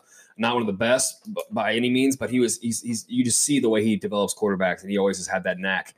Um, and that offensive line is very good, and it would be the probably the best O line, Rivers has maybe ever had. Um, Marlon Mack's a, a stud running back in my mind when he's healthy. Ty- He's already got a number one receiver, T.Y. Hilton, who's an absolute And he loves throwing to stud running backs. who can be injury prone at time too because he's he's a smaller guy, but is an absolute stud when he's healthy as well.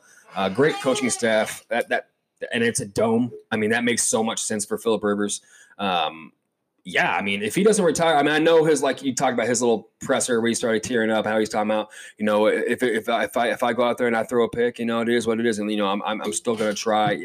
I get that, but dude, you, you're throwing too many picks, bro. That's that's kind of the point. I, I Like, think the not- point. I think the point he was trying to make. I get the point. Was that he, all he cares about is winning, Right. And he's like, I don't care if I have two interceptions. I, I, I just all I care about is the end Yeah, result. those, And yeah, and those end results other ended in those goals. Don't get me wrong. Hey, dude, I will. I will say this: Yeah. Philip Rivers was one of the biggest reasons why the Chargers sucked this oh, season. Oh, dude, he was bad. he's regressed a lot. But I also But think that it, it's because of the fact that the writing was on the wall. Yeah. This was last season was as good of an effort as the Chargers were going to get out of a Philip Rivers led team Yeah. in this decade.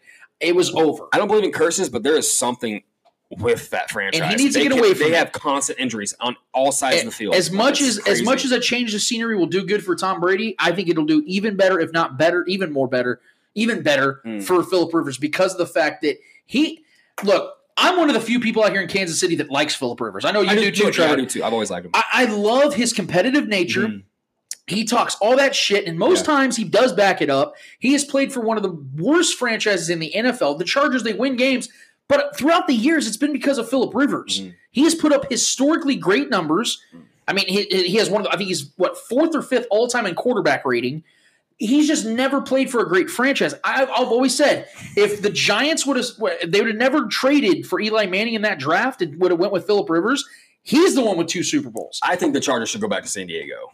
Well, that's another discussion for another time. They got LA. that. It was one of the biggest they- blunders yeah, NFL I agree. They're like the tenth most popular team in their own Dude, city. I've heard guys on the radio talking about how there's more Chiefs fans in LA than there is oh, Chargers it's fans. clear as day. That's AFC. That's Arrowhead West. Chiefs following out there, but still, like I just, it's failing, man. It's bad. Their games are horrible. They're always the the, the visitor in their home But games. It, it was the same thing in San Diego, though. Like if you look, at, if you look, if you look at the stadium, it was never full. Well, it's because they're shit. But I Ex- mean, if but, they- uh, the, yeah. the franchise itself is shit, and Yeah. fans are not going to back up that franchise because it's complete shit. I bet if they so I came don't back, think it would matters where it goes. Well, and you also saw, and, and another point before we go to break that I think could prolong Philip Rivers' career is if you look at Drew Brees, his career was almost over, and he was only like 27 or 28 Mm-hmm.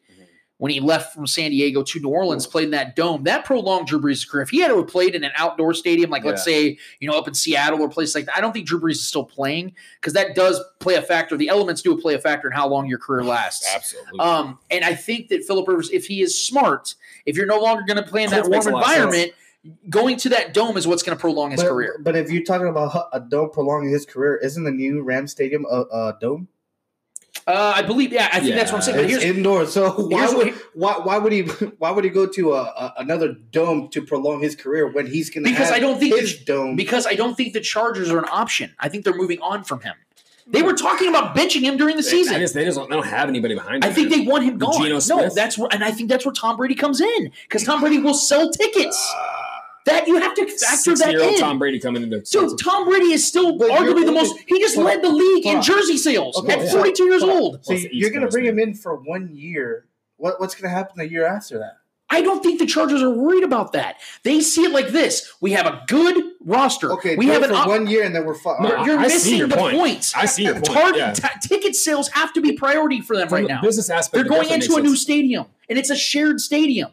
They're second tier. They're the Clippers to the Rams Lakers. So they have to get season tickets sold. You go and get Tom Brady, whether he's great or not anymore. He's still a name. He's still a brand. He's a mogul. You're Yeah, going to get no. people to come out and see him. I, I, I get it, but I'm I'm, I'm looking ahead of uh, of Tom Brady because Tom Brady is going to give you one year.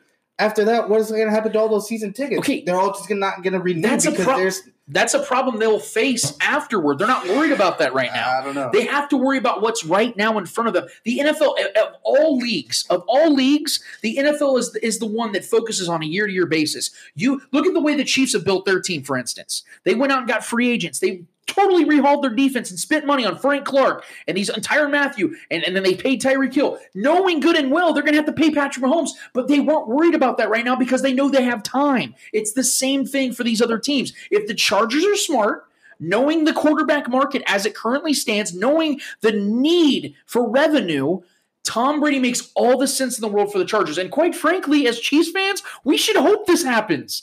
We should hope this happens because I actually agree with Trevor. I think if Tom Brady comes to the, the Chargers, they got worse. I think they got worse. Yeah. I don't think he's a better quarterback than Philip Rivers right now, and he's four and a half years older. So I think that all those things considered, that's that's what makes the most sense uh, across the board. And if So- I, and if people disagree, that's Uh, fine. I just I have to hear the uh, reasons why. Uh, I mean, you're talking about forty. Oh fuck, we got two minutes, but you're talking about a- a 42 year old man coming in for one year only. I, I don't see fans wasting their money for one season. That's that's how I Fans see love it. to waste It's money. LA, What are you dude. talking It's a different world out there. No, like- LA's a different world. Fans love to waste I it's a different world. Well, like I said, we it's only going to be for one season, so I don't get the. What this fucking- all comes I don't down get the to- point. but, uh, but we don't even know if that's the case. We don't even know if it's one year. What What this all comes down to? He's 42. And he's talked about playing till 45. It- this all this all honestly- means this all means that Peyton Manning's coming back for his records. Yeah, Five years ago, yes. five years ago, Yes. five years ago, He could you wants his could you have believed that Tom Brady would still be playing in the league right now? I wouldn't have. I thought he was done four, It's three the years ago. avocado, man. It's the avocado. It's the avocado. So we're gonna take a quick break, guys. When we get back, we're going to the Monday mailbag, and I have a s- I have a question for all of you. We'll get back to all of that after this. KC Hemp Company, your most trusted CBD provider in Kansas City, shipping nationwide. Ancient plant for a new age health. Follow them on Facebook and Instagram at KC Hemp Co. Mail time. Mail time. Mail time. Back at it again on the Spoken Podcast for second number three. I'm your host, Lance Twidwell, here inside the KC Bier Co. studios with my guys, Trevor Twidwell and Eddie Ortiz. Yo, All right. So we just talked during the break, and we're doing this. We're just going to go with it. I haven't even told them what we're going to do. do it. But Eddie actually made the great idea, so I'll give him credit for it. We're I, we're so at odds with where we think or how this whole Tom Brady situation is going to go that we're now going to make a, pl- uh, a wager, the Spoken Podcast wager, and I want everybody to keep us to this. If Tom Brady decides that he's staying in New England, which Trevor and Eddie both believe is going to be the case, I have to pay for both of them to go to a massage parlor of their choice, Yes. and I have to pay for their experience. Okay. I want them hot coals. But if. I win, if if they if he ends up in San then then Los Angeles, you talking about San Diego, you fucking threw me off. if he ends up in Los Angeles with the Chargers, they have to pay for two of my massages. I'm getting Robert Kraft treatment twice. I may go to Jupiter, Florida, and get myself touched. Just letting you guys know. So that's like the wager this. we're gonna shake right now. I love I'm this. shaking Trevor's hand. It's like shaking hands with an eagle over here with I Eddie. love this. And that's the bet. So remind me, Evan and Brandon are both sitting in the room listening to this. We got our receipts. You got a notary. I cannot wait to get touched. So we're gonna leave it right there. Eddie, Monday mailbag time. All right. Monday mailbag. The first question comes from none other than Clay. Clay Windler. Mr. Windler. Windler the swindler. All right. His question is Will uh is Will Fuller a concern or the Texans version of Sammy Watkins? He has more touchdowns in his groin than touchdowns. Oh, he has more tears in his groin than touchdowns. He has more touches in his groin than He actually touchdowns. doesn't. He, He touches his groin more than he has touchdowns. All he does is score touchdowns. Man. so his question is kind of is he a concern or is he the Sammy Watkins version in, in the Texans? He absolutely is a concern. Will, Will Fuller. Sammy Watkins You, you go look at go look at the splits for the Texans offense when Will Fuller's on or off the field. It's almost night and day difference Yeah. because he's the guy. He's a whole takes- seven points better when he- they're on the, when he's on the He field. yeah he takes the top off that off the defense no matter who they're facing. So yes, he absolutely is a concern. Am I concerned? No, because of the fact that I think that the Chiefs, the way their defense is constructed as it currently stands, they're going to be able to get pressure on Deshaun Watson to where he's not going to be able to set up in the pocket and take those five, six step drops and deliver the ball downfield to Will Fuller. So it has really nothing to do with Will Fuller. I do, I do think the groin is going to be an issue. I don't think he's going to have his burst like he normally does. So that's all the more reason as to why I don't think it's going to be a concern. But on a normal basis, oh, yeah, absolutely, Will Fuller's a concern. Yeah, he's one of the best deep threat. When he's healthy, he's one of the best deep threats in the league. I mean, the guy, all he does is score touchdowns. Every time he's in, he's in games. He's he- almost every game scoring a touchdown. He's incredible at what he does, and he's one of the best. Like I said, one of the best deep threats in there. So he's definitely concerned. Um, but I mean, he would be concerned if our defense has struggled against that kind of play. Um, I know he did score against us last time, but our, like I, like Lance said, our defense has evolved since then. And I mean, we all year long our corners have been solid just because based off of the pressure we've been able to develop uh, and, and get to the quarterback. And, and and who's one of the most quarterbacks who's under pressure more than almost anyone in this entire league? That's Deshaun Watson, and he also is one of the worst quarterbacks at holding on the ball too damn long. So that combination of all those things together, I'm not too worried about him actually single handedly beating us or being an absolutely horrifying matchup. Not for me, anyways. Thanks for the question, Clay. Thank you, thank you. And thank you for everything you do for our show. Yes. Uh, and then we got Billy Hodge uh, with uh, Billy. with two different questions. Oh, Uh, Billy. So his first question says, "Big a le- lifelong Chiefs fan, do you guys ever think how, or are we going to screw this up again, or are we going to screw, screw this up again?" Okay, so the question is, how, as as a Chiefs fan, How- how do I think we're going to screw this up again? Yeah. Well, first of all, I don't like your attitude, Billy. Yeah. Uh, Can we skip this? one? William, damn it! No. I, look, man, I, I've always been. If anybody's ever followed my work at all of the last decade, you know that I am a b- beyond critical thinking fan, and You're I, pretty pessimistic. I'm I can be Yeah. I can be classified as pessimistic, and ri- rightfully so. I've had some pretty strong opinions on decisions the Chiefs have made and some of their performances, especially in the playoffs. I will not deny that. Yep. The difference now is the fact that not only do we have Patrick Mahomes, which is the obvious easy answer, the Chiefs finally have a Super Bowl team. Like we, the Chiefs have not had a Super Bowl team probably since 2013 or 2015. That team was Super Bowl ready. They just didn't have the quarterback. Mm-hmm.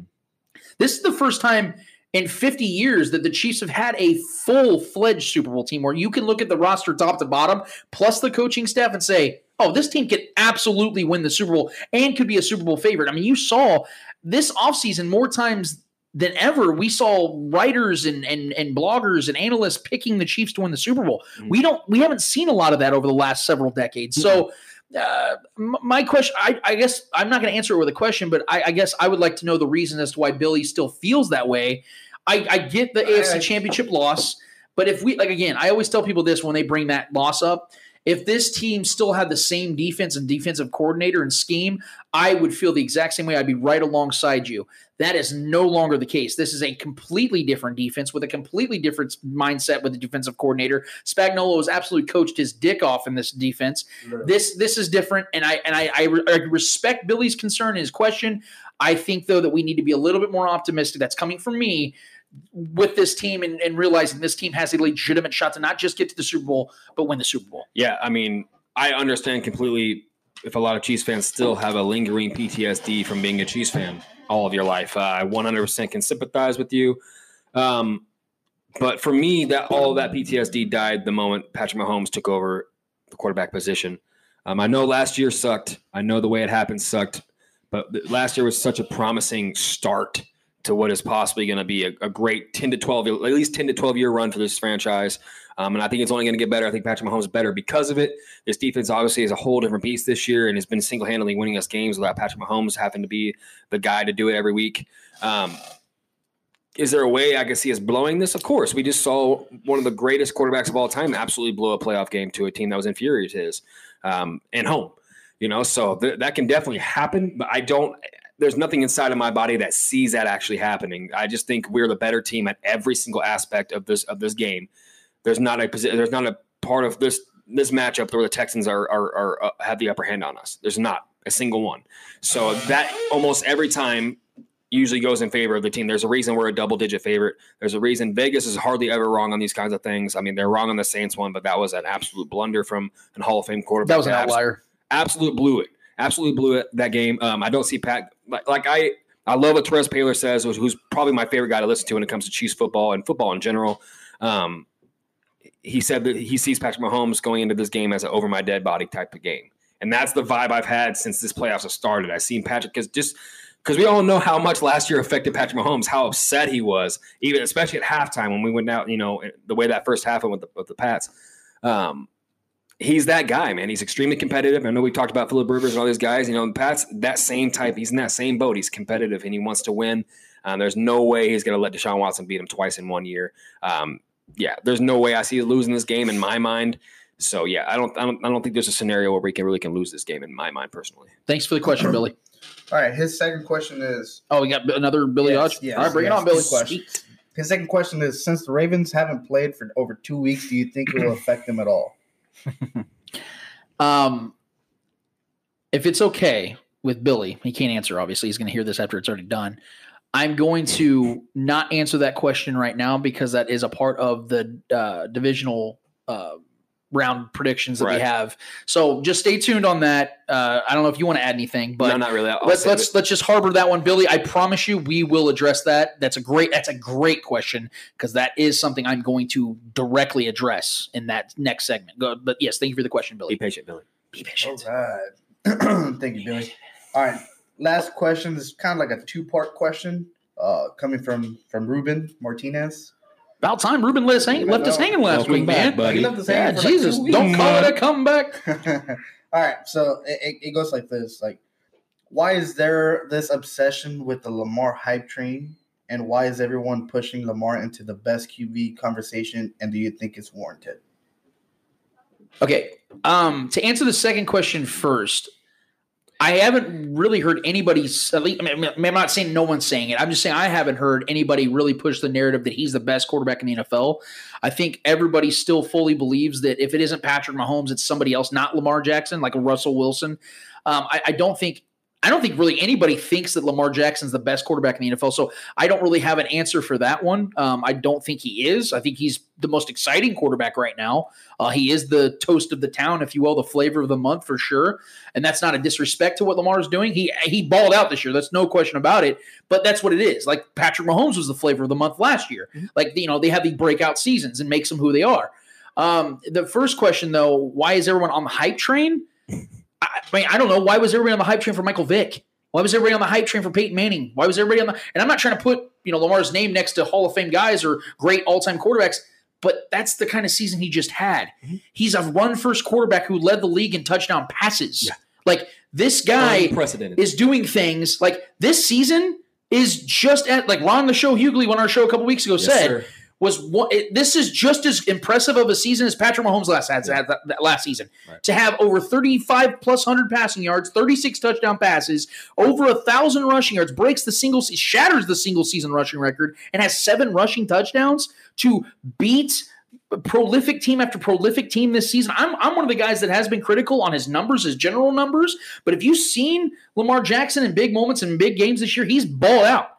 So I'm not going to be the guy that tries to discredit what he's done because to answer your question, Ruben, the hype train is real with this one, dude. This isn't this isn't some flash in the pan. Will it last for 10 years? Probably not. But Lamar Jackson, in my opinion, is the greatest athlete we have ever seen at the quarterback position. Right, right. Yeah, I mean, he, he just had the best dual threat quarterback season we've ever seen, and this is second year in the league. And we've we've we've, we've witnessed guys like Cam Newton in this generation, um, you know, and, and and numerous other quarterbacks that have run the ball really well, but he runs the ball the best by far we've ever seen. So as far as the hype train goes, I've been one of those guys on the hype train all year. I anytime he's on TV, I'm wanting to watch that game. Just like it was for Patrick Mahomes last year. Even if you weren't a Chiefs fan, you wanted to watch Patrick Mahomes last year because who doesn't want to watch someone throw five, six touchdowns in a game? Yeah, I exactly. mean, that's just it's it's good for the league. It's good for football. So if anyone wants to call him the best quarterback in the league this year, I'm fine with it. I don't care because he had the best statistical year this year, and he's fully deserving of being a unanimous MVP in my mind this year. He was runaway MVP this year just because you know situationally Mahomes took a step back with injuries. He's been banged up almost all year, uh, and, and Deshaun Watson's been getting hit and left and right, and you know has been banged up as well. And his team's just not as good. They took a step back um, as far as the team this year. I just yeah, I mean this is this isn't really much of a question for me. No offense, but I just feel like he deserves everything he's gotten this year. Any praise he's getting, he's fully deserving of it. So All right. Thank you for the question, though, Ruben. That was some good questions, man. Um, I actually do have a question from our guy, Bucket Nasty. Shout out to Bucket Nasty. One of the best follows on Instagram. Uh, yeah, we have a couple more questions. I apologize. Uh, but yeah, Bucket Nasty, my boy. Uh, miss you, love you, man. You're out there in the Navy serving us. Thank you so much for everything you do, man. Um, he had a question. Uh, when Tom Brady is ultimately let go by the pa- by the Patriots, by the Pits, um, do you think he will retire or go to another team, fail and, and be exposed as a completely as a completely system quarterback? good topic.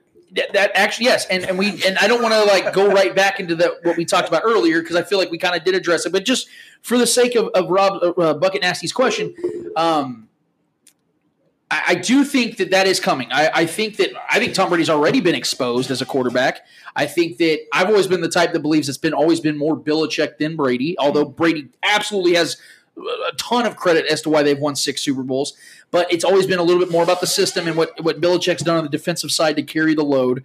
Um, and I think that when he goes to another team, when Tom, I do, I'm the one on this on this table right now that believes he's actually going to be on another team. You're going to see a difference for sure. The only thing that that sucks is we're not going to see Tom Brady at 33 years old in a new team. We're going to see 43 year old Tom Brady with another team. So it's going to be really hard to differentiate what exactly is the leading cause as to why he's no longer great. I think it's going to be a majority because of his age and the fact that Father Time is undefeated. But I think also the fact that he's going to be in a new system, not having Josh McDaniels, not being under that Belichick umbrella, not having uh, the additional, if you will, film on teams. I think that's going to be the difference, uh, a, a difference as well. But I think ultimately it's just because of the fact that he's just getting old. Yeah, I think if he goes to another team, if he doesn't stay with the Pats, I think his best option would be to find a roster that has a very stacked defense. Chargers. I, I, I well, so I'm not against that one. That's what I'm saying. Um, follow kind of similar in the footsteps of Peyton Manning. When Peyton Manning first went to the Broncos, obviously he had a lot left, more lot more left in the tank. Seven years younger. and he was still incredible. He was still, well, he was still, he led the league in touchdown passes and and and, and passing yards that year. He broke the So- record, right? Broke the NFL record on right, both. Right. Yeah. So I'm not going to compare that, but I'm comparing it to his final Super Bowl run, where he was not very good, really at all, out there throwing ducks, similar to how Tom Brady's looked. You know, doesn't any throw past ten yards really hasn't looked that great. Um, so if he can find a, a team where he has a like I told you, Derrick Henry's a free agent. If Derrick, if you team him up with Derrick Henry somewhere with a good O line and a good defense, that is ideal for Tom Brady, and he would be able. To, then you can depend on his his brain, just like the, the the the Broncos did the year they won the Super Bowl with Tom with, with with Peyton Manning. They lived on his mad scientist brain. His able his his ability to see what's coming first, and then you know that enabled the running game to get off. That enabled to the the defense to um, get teams off the field quickly and let just uh, Peyton Manning, you know, pick these teams apart. Um, so I think he wants to go somewhere where he can be more surgical instead of dependent on with his arm. Um, so that in my mind, he doesn't have to go out there and be like the guy anymore because he's really not that guy anymore. So that's that's how I think it, it's going to go. Good question, Bud. Yep. Get nasty. Shout out to you, man. Like I said, follow our guy on Instagram. He's hilarious as Love shit. you, bud. Love you, buddy. Stay safe out there in the Navy, buddy. Yes. Um, so this this question I got, this is the final question I got from my guy Taylor, my best my best buds here. Um, he said, "Spoken mailbag question: Due to the success teams have had in man coverage against the Chiefs' uh, offense this season, will the Texans duplicate this for the majority of the game? And if so, how much will it impact Mahomes targeting receivers for big plays and coverage versus carries for Williams, uh, Thompson, and possibly McCoy?" Damn, man. Everybody, everybody really wants our predictions already, know, man. They're like they're like fighting We, for we 'em. can save it. We can we can Look, no, I, I will answer that one a little bit, just just because that is a fair question, and I feel like we can really expand upon it still without giving away our entire be kind of vague right prediction. if you want. Yeah. Um, do I believe that they're going to do? He said because of the, the Chiefs struggle with man coverage. Do I believe the Texans are going to attack them that way? Absolutely. Yeah. I, I do believe that the Texans are going to try their best to get out on an early start because of the fact that they are one of the four worst teams in the NFL in scoring early. In fact, they have the tw- uh, the twenty eighth. Uh, ranked offense in first quarter points. Yeah. That's terrible. Right. You shouldn't be able to make the playoffs doing that. I think they only for, scored 47 points in the first quarter this season. That's awful. So I think the Texans are going to try their best to come out swinging. I mean, I'm talking haymakers. They're going to try to throw the ball deep. But as I just talked about a minute ago about why I feel like Will Fuller isn't going to be a massive problem for the Chiefs is the fact that I think the Chiefs are going to get to Deshaun Watson a lot. And I have a crazy stat I want to tell you guys about the difference in record between Deshaun Watson in games he doesn't get sacked and games he Right. gets sacked multiple times. which we didn't get to him last We time. did, yeah, and so and so that is a difference. I think that yes, they're going to try to do that, and I do think if they can succeed, obviously Patrick Mahomes is going to they're going to change their game up on the on the Chiefs' offensive side too. They're going to have to counteract to that. So yes, to answer your question, to answer both questions, I do see the Texans trying that, and I do see the Chiefs being reactionary and, and doing whatever it takes to uh, uh, flank the attack of the Texans and the way they try to attack the Chiefs any, any given circumstance. Yeah. Um, me and Taylor have talked off air, so he kind of already knows how I feel about it. So I'll just be kind of vague about it with, as well. I think I actually don't think they're going to try go man. I think they're actually going to try to outs. I think they're going to outsmart themselves, and I can see O'Brien trying to play zone. I can see them trying to zone us out and try to see if they can contain us. And uh, uh, I just I think I don't think it matters, man. I don't think it matters what defensive scheme they put out there. I think Gareon Conley is the number one corner. Good luck. Uh, we saw him play against Tyreek in, in Oakland. Yeah, that didn't go too well. I mean, I know he's a decent corner, but I just don't. I think this Texans defense is horrible. Um, and they've been one of the worst against number one number one receivers and and and in the passing game overall. So I just don't. It, to me, it doesn't really matter, man. It's really a non-starter for me. Um, I don't believe in this Texans defense to even. I think we're going to start off so hot. I know we'll get there. I just think our offense is going to start off so hot because this will this will go to my point later because I obviously know we're going to get to this matchup, and I don't want to get too much of how I think this is going to go. But yeah, I I don't really care. I don't Yeah. really care what they throw at us. I don't really care what kind of scheme they want to go in because they don't have the talent, and that's what it comes down to in these kind of matchups in the playoffs. If you don't have the talent, it's not going to work because there's so much talent stacked on our side. Good luck trying to stop. Right. You can stop one of them, that's fine, but if that's your focal point to stop one of them, good luck with the rest of them. Right. So that that was the that was the majority of our Monday mailbag. We appreciate everybody asking those questions. We really do appreciate it. I think it just it makes the show so much better because we get an opportunity to really get you guys involved on the show. That's just which is obviously our goal here. But I, I want to actually contribute uh, to the question side of the Monday Oh, mailbag before we get out of here because there was a question I asked earlier this week that I showed you guys and I posted it on our Twitter and our Facebook page. And needless to say, this one made some serious, serious waves amongst the Chiefs community. Um, I was obviously in thought about getting prepared for the show this week, and I thought, I think this would be a fair question or a fun question to ask. And I, and I, we got, I got destroyed for this one, but I want people to understand where I'm coming from. So let me ask you, let me just, for those that didn't see the the poll that I posted, I asked this very question. If you could make a Tyreek Hill for Derrick Henry trade for the rest of the playoffs, would you do it? We had 846 votes on Twitter. We had an additional 100 some on the Facebook uh, uh, page. 93% of fans said no. And here's the thing I get it. And for the record, Because they're right, yeah. for the record, I'm with you.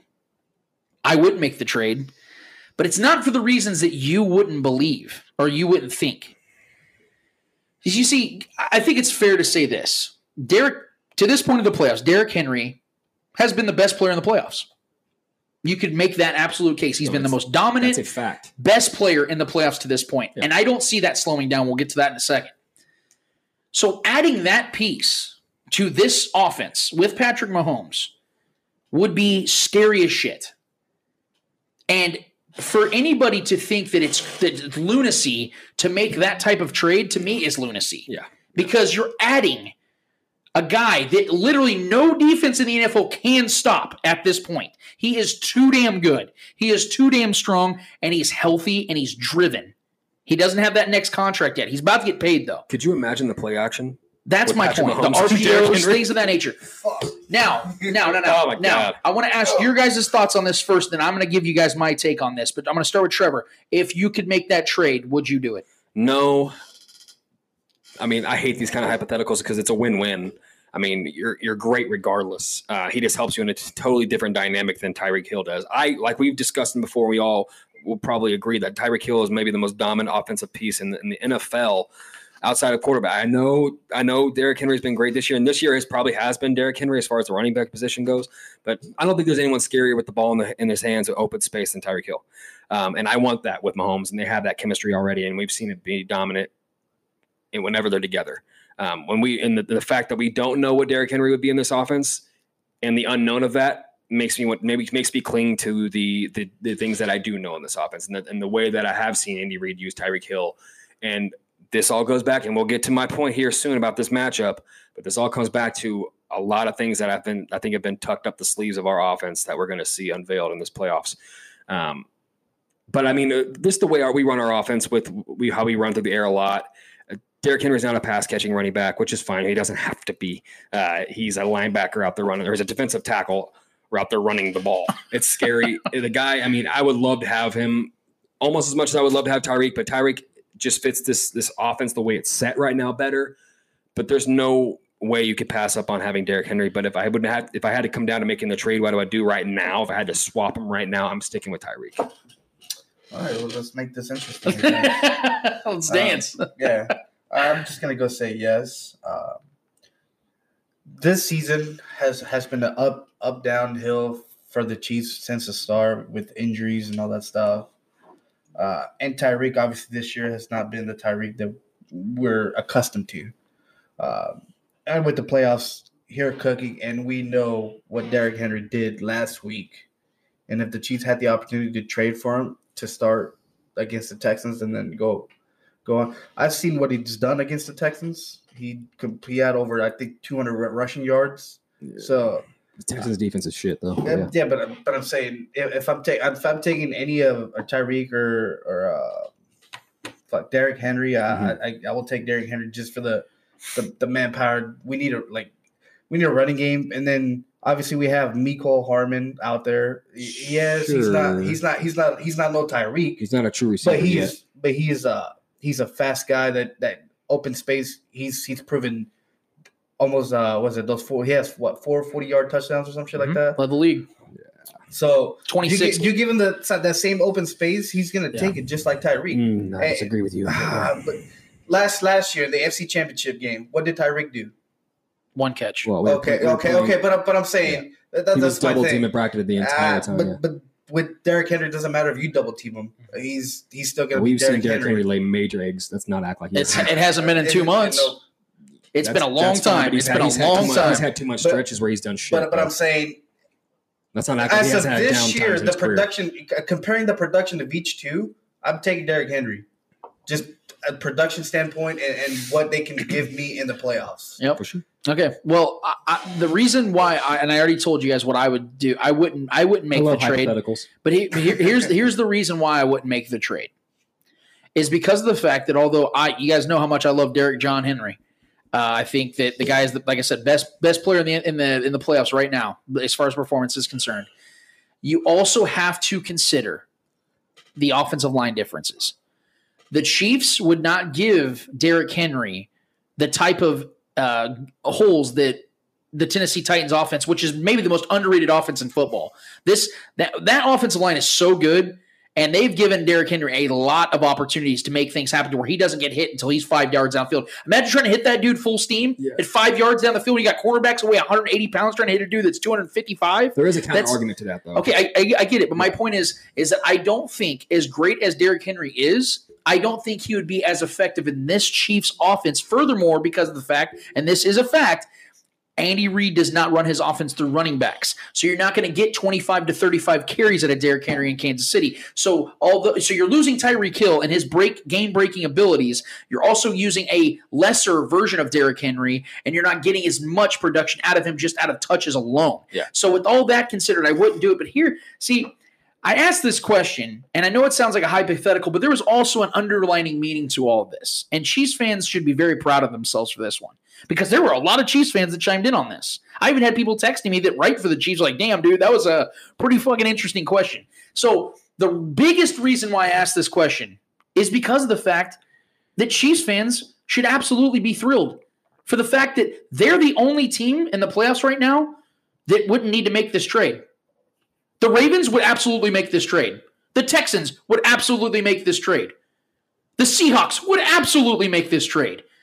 Name any team right now left in the playoffs, not named the Chiefs, they're making that trade. Hmm. We're the only team. Vikings, Vikings. Titans. The, Vi- the Vikings would make that trade only for the fact that Derrick Henry's playing better than Dalvin Cook right now. Titans- Titans He's a more dominant force than He's had a Dalvin Cook right now. Dalvin Cook? No, I said right now who's playing better football. Dal- you just said that, that Derrick Henry is the best player Yeah, yeah, right now in the playoffs. That's my point. So the Chiefs are the only team that don't need Derrick Henry. They don't need that. I'm saying that I don't The think the Titans Vikings do. need him. But yeah, I mean, I get, I get what you're saying. That's my point. Is that Chiefs fans, you should be proud of yourself for the fact that you said no. I will bet on my guys that we currently have. We're not making any changes because we are Okay. scarier with Tyreek Hill We than want we to are beat with him. We need to get revenge on them anyways.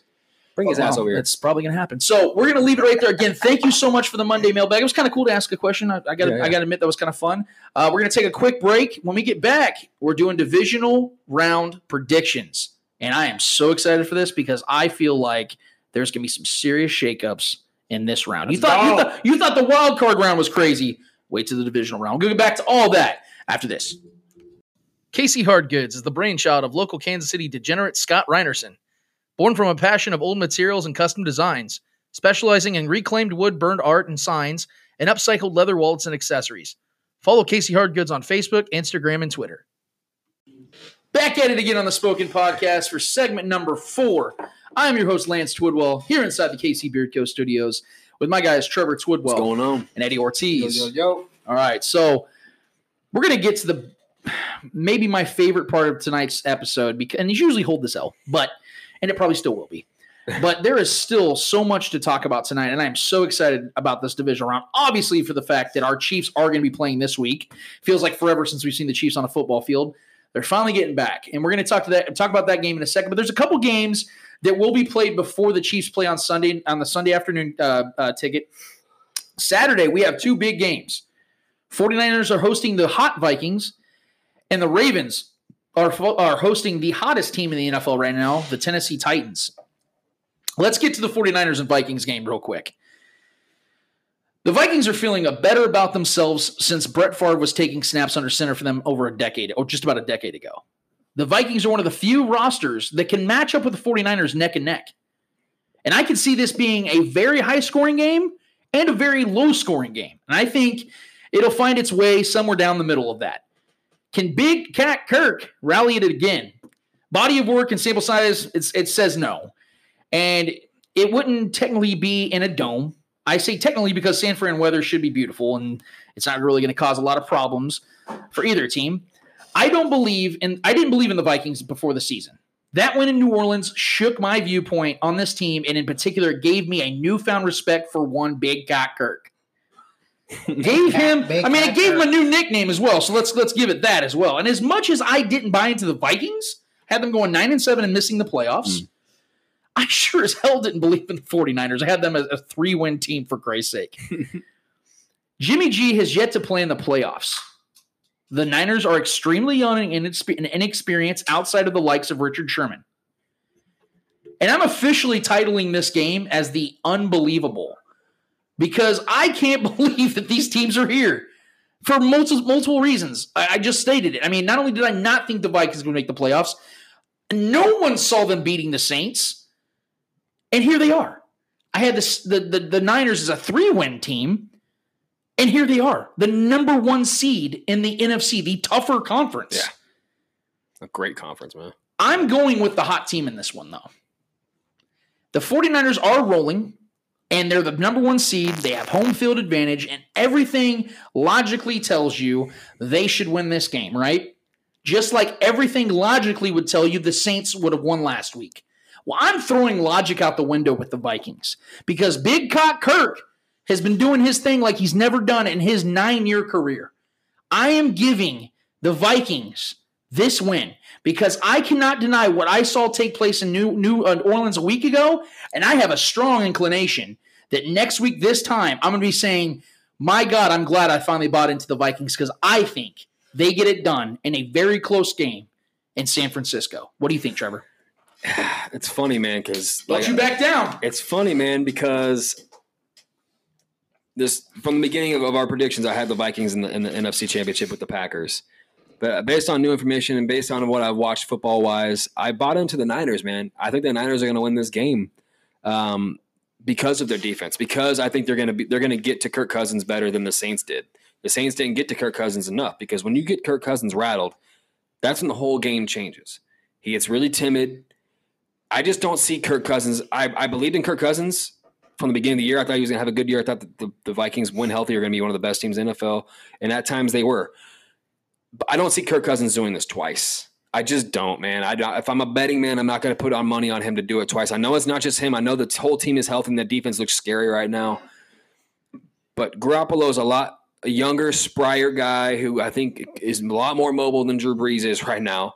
Um, I think he can avoid a lot of the pressures that Drew Brees wasn't able to avoid and extend plays that Drew Brees wasn't able to extend.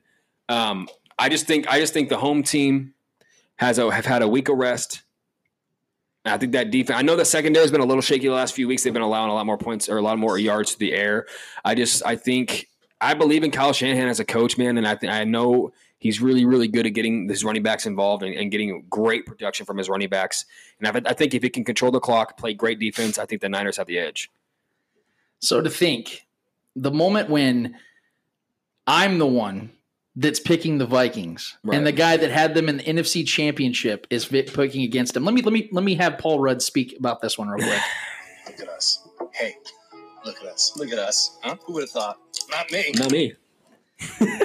Who would have thought this would be the case? Tables have turned. Who would have thought this would have been the case where Lance is the one defending the Vikings and picking them to fucking You're, a- win? you're a slave to the moment, Lance. and Trevor, the NFC Championship guy, is Yeah. saying that they're going to get taken out. Eddie, I, I win either way though. 'cause they Balance- the- if it was my prediction, Okay. they go. you're going to hedge, hedge your bet, you yes, son of a bitch. yes, yes. Eddie, make some balance here. Which side are you taking? Okay, make some balance. So they're gonna win and lose.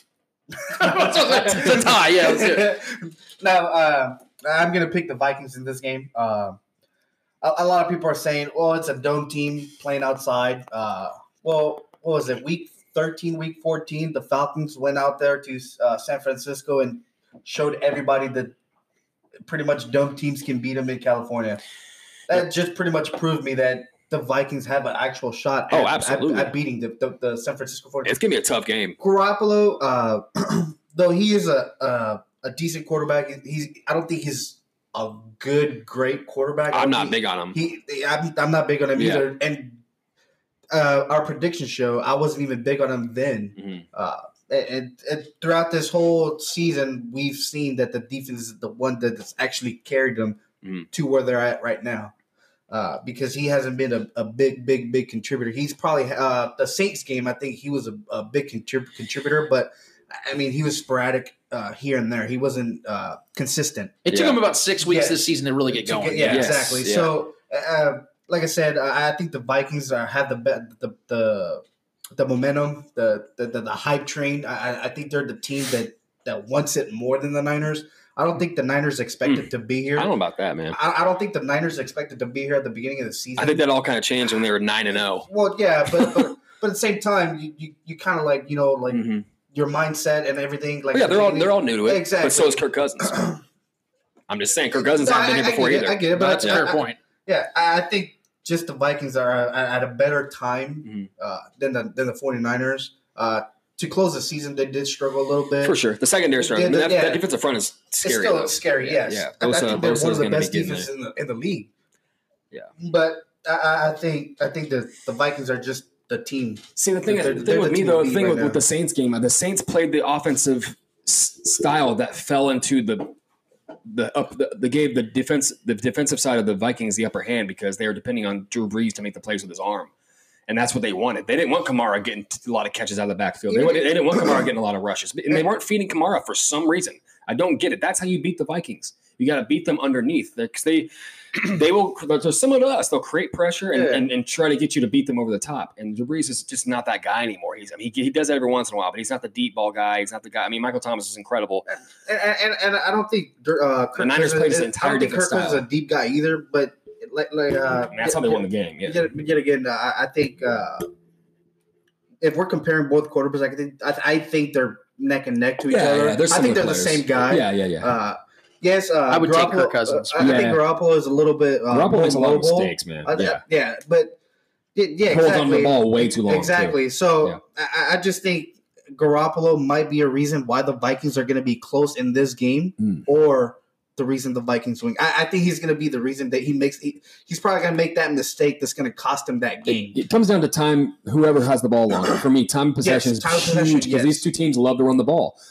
Uh, the Niners run the ball a little bit better, even though I think the Vikings obviously have the better running back. Yes. But Dalvin Cook didn't really get off against the Saints, and this could be a game where he can definitely get off. And if he gets off against these Niners, which is a tough task, that's a tough front. But I think I just trust Shanahan's ability to get the running game going and get production, and that's when I think he's going to ultimately win the game. I do want to add this one part to this because of the fact that I think it has context to why I feel confident about the Vikings. I think we would all agree that the Vikings are one of the best teams in the NFL at running the oh, ball. the roster Yes. might be Okay. the best. Yeah. Okay, and they they set up on the play action, the bootleg, things of that nature. Mhm. Okay, and two of the three losses, I'm gonna I'm gonna exclude the the loss to the Falcons because I feel like that was just a massive upset and it was like an any given Sunday type of thing for the Niners. I think if they play that game again, I think they smoke the Falcons. Mhm. And I do think to the defense of the Falcons, they're a better team than the record indicated. They would just underperformed this season. Um, they really came along as the season progressed. But if you look at the Seahawks loss earlier in the year, um, and it was the overtime loss, uh, I think it was 24 to 21. And then they lost to the Ravens in that horribly, just nasty weathered game in Baltimore, I think 20 to 17. In both of those games, the 49ers gave up 140 plus rushing yards. And if we're going to sit here and respect the Vikings' rush attack, if they can get anything going on the ground, I feel like the Vikings have the upper hand because we have not yet seen Yeah. against great teams like the Vikings. We have to put them in that echelon right now.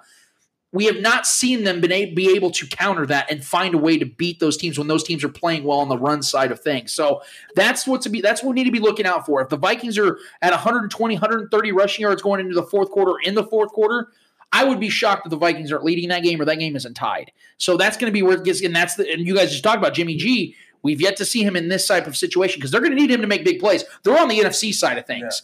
They're not. The AFC is a lot lighter than the NFC is. And You're going to have to make yeah. plays as a And quarterback. that Vikings line, linebacker core is ready for those running backs. Right. They will be ready, but I just I think it's going to be more of a defensive. Who who which defense has the upper hand? Right. And that, that- that's what that, that comes to my point where I said that it's going to come down to Jimmy G making that last Right. that mistake. Yeah. All right. So the next game after that is the Ravens hosting the Titans.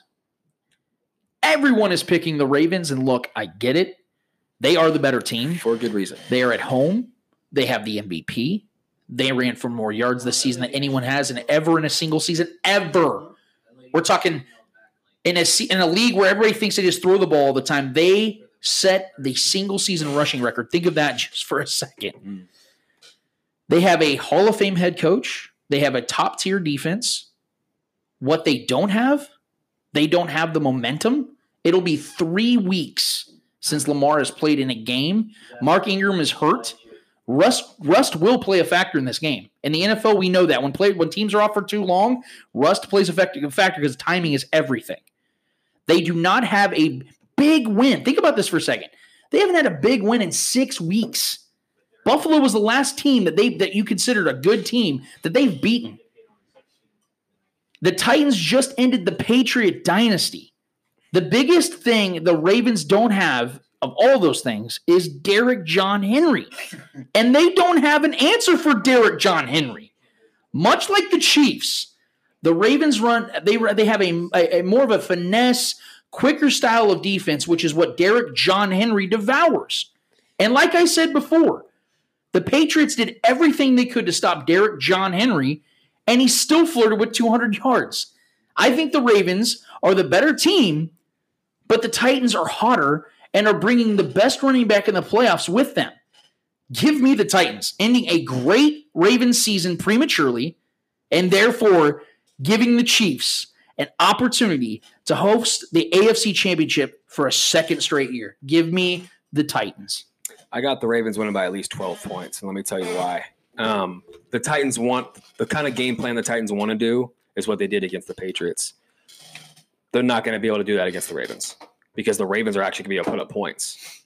The Ravens are going to be. The Ravens are going to be forcing the Titans to trail because I think the Ravens are going to score early, and I think they're going to score often because the corners of the Titans are not good. And I think the and what, what the game changer, the diff, the biggest, biggest glaring difference between the, the obviously the Patriots and and uh, the team that blew out the Patriots, which was the uh, the Ravens, who they're about to face, is Lamar Jackson's ability to extend plays and chuck the ball down the field and find open guys down the field and or and or use his legs. They didn't have to worry about any of that with Tom Brady. If if, if they would have faced an, any any better offense in that Patriots game, there was a good chance the Titans lose that game. They're not going to be able to. They're not going to be able to run the ball as much as they wanted to, like they did in that Patriots game against this Ravens team. Because one, this Ravens defense right now might be better than that Patriots defense right now because they were banged up in the middle of that game, and they all looked pretty old. And Tom Brady just was not competent in that game enough to to put up points. Um, and they're coming into Baltimore, which is a tough place to play. Regardless if we want to talk about it, they do have a good home field. They have a very good crowd. Um, and if they put up points and Tannehill's hearing that crowd on top of him and he's trailing and he, it's on him to make some big plays downfield to catch up, I do not I do not put my money on Tannehill to go out there and win that game. I don't depend. I don't think they're going to continue to run the ball uh, if they're trailing by more than double digit points. I know they can try, we've seen it before. We've seen it with this Ravens team. They've put it on teams in bunches. Even when they even the second rematch with the uh, with the with the Browns, the Browns jumped up early. Everyone thought, oh yeah, great. Now in the split second, Lamar Jackson had that team up by double digit points, just like that. And I just I don't, and that's a good Browns roster with a good defense and a lot of good talented players, offensively and defensively. And I just don't think I think this is a bad matchup for the Titans because they're not going to be able to do what they want to do like they get against the Pats. And I think they're they're riding a little high right now, and they might be feeling themselves a little too much. And I think. I, I mean, you can say rust and you can say rhythm, and that's definitely a, factor with the with the with uh, you know a team that's been rested. But also, they're rested.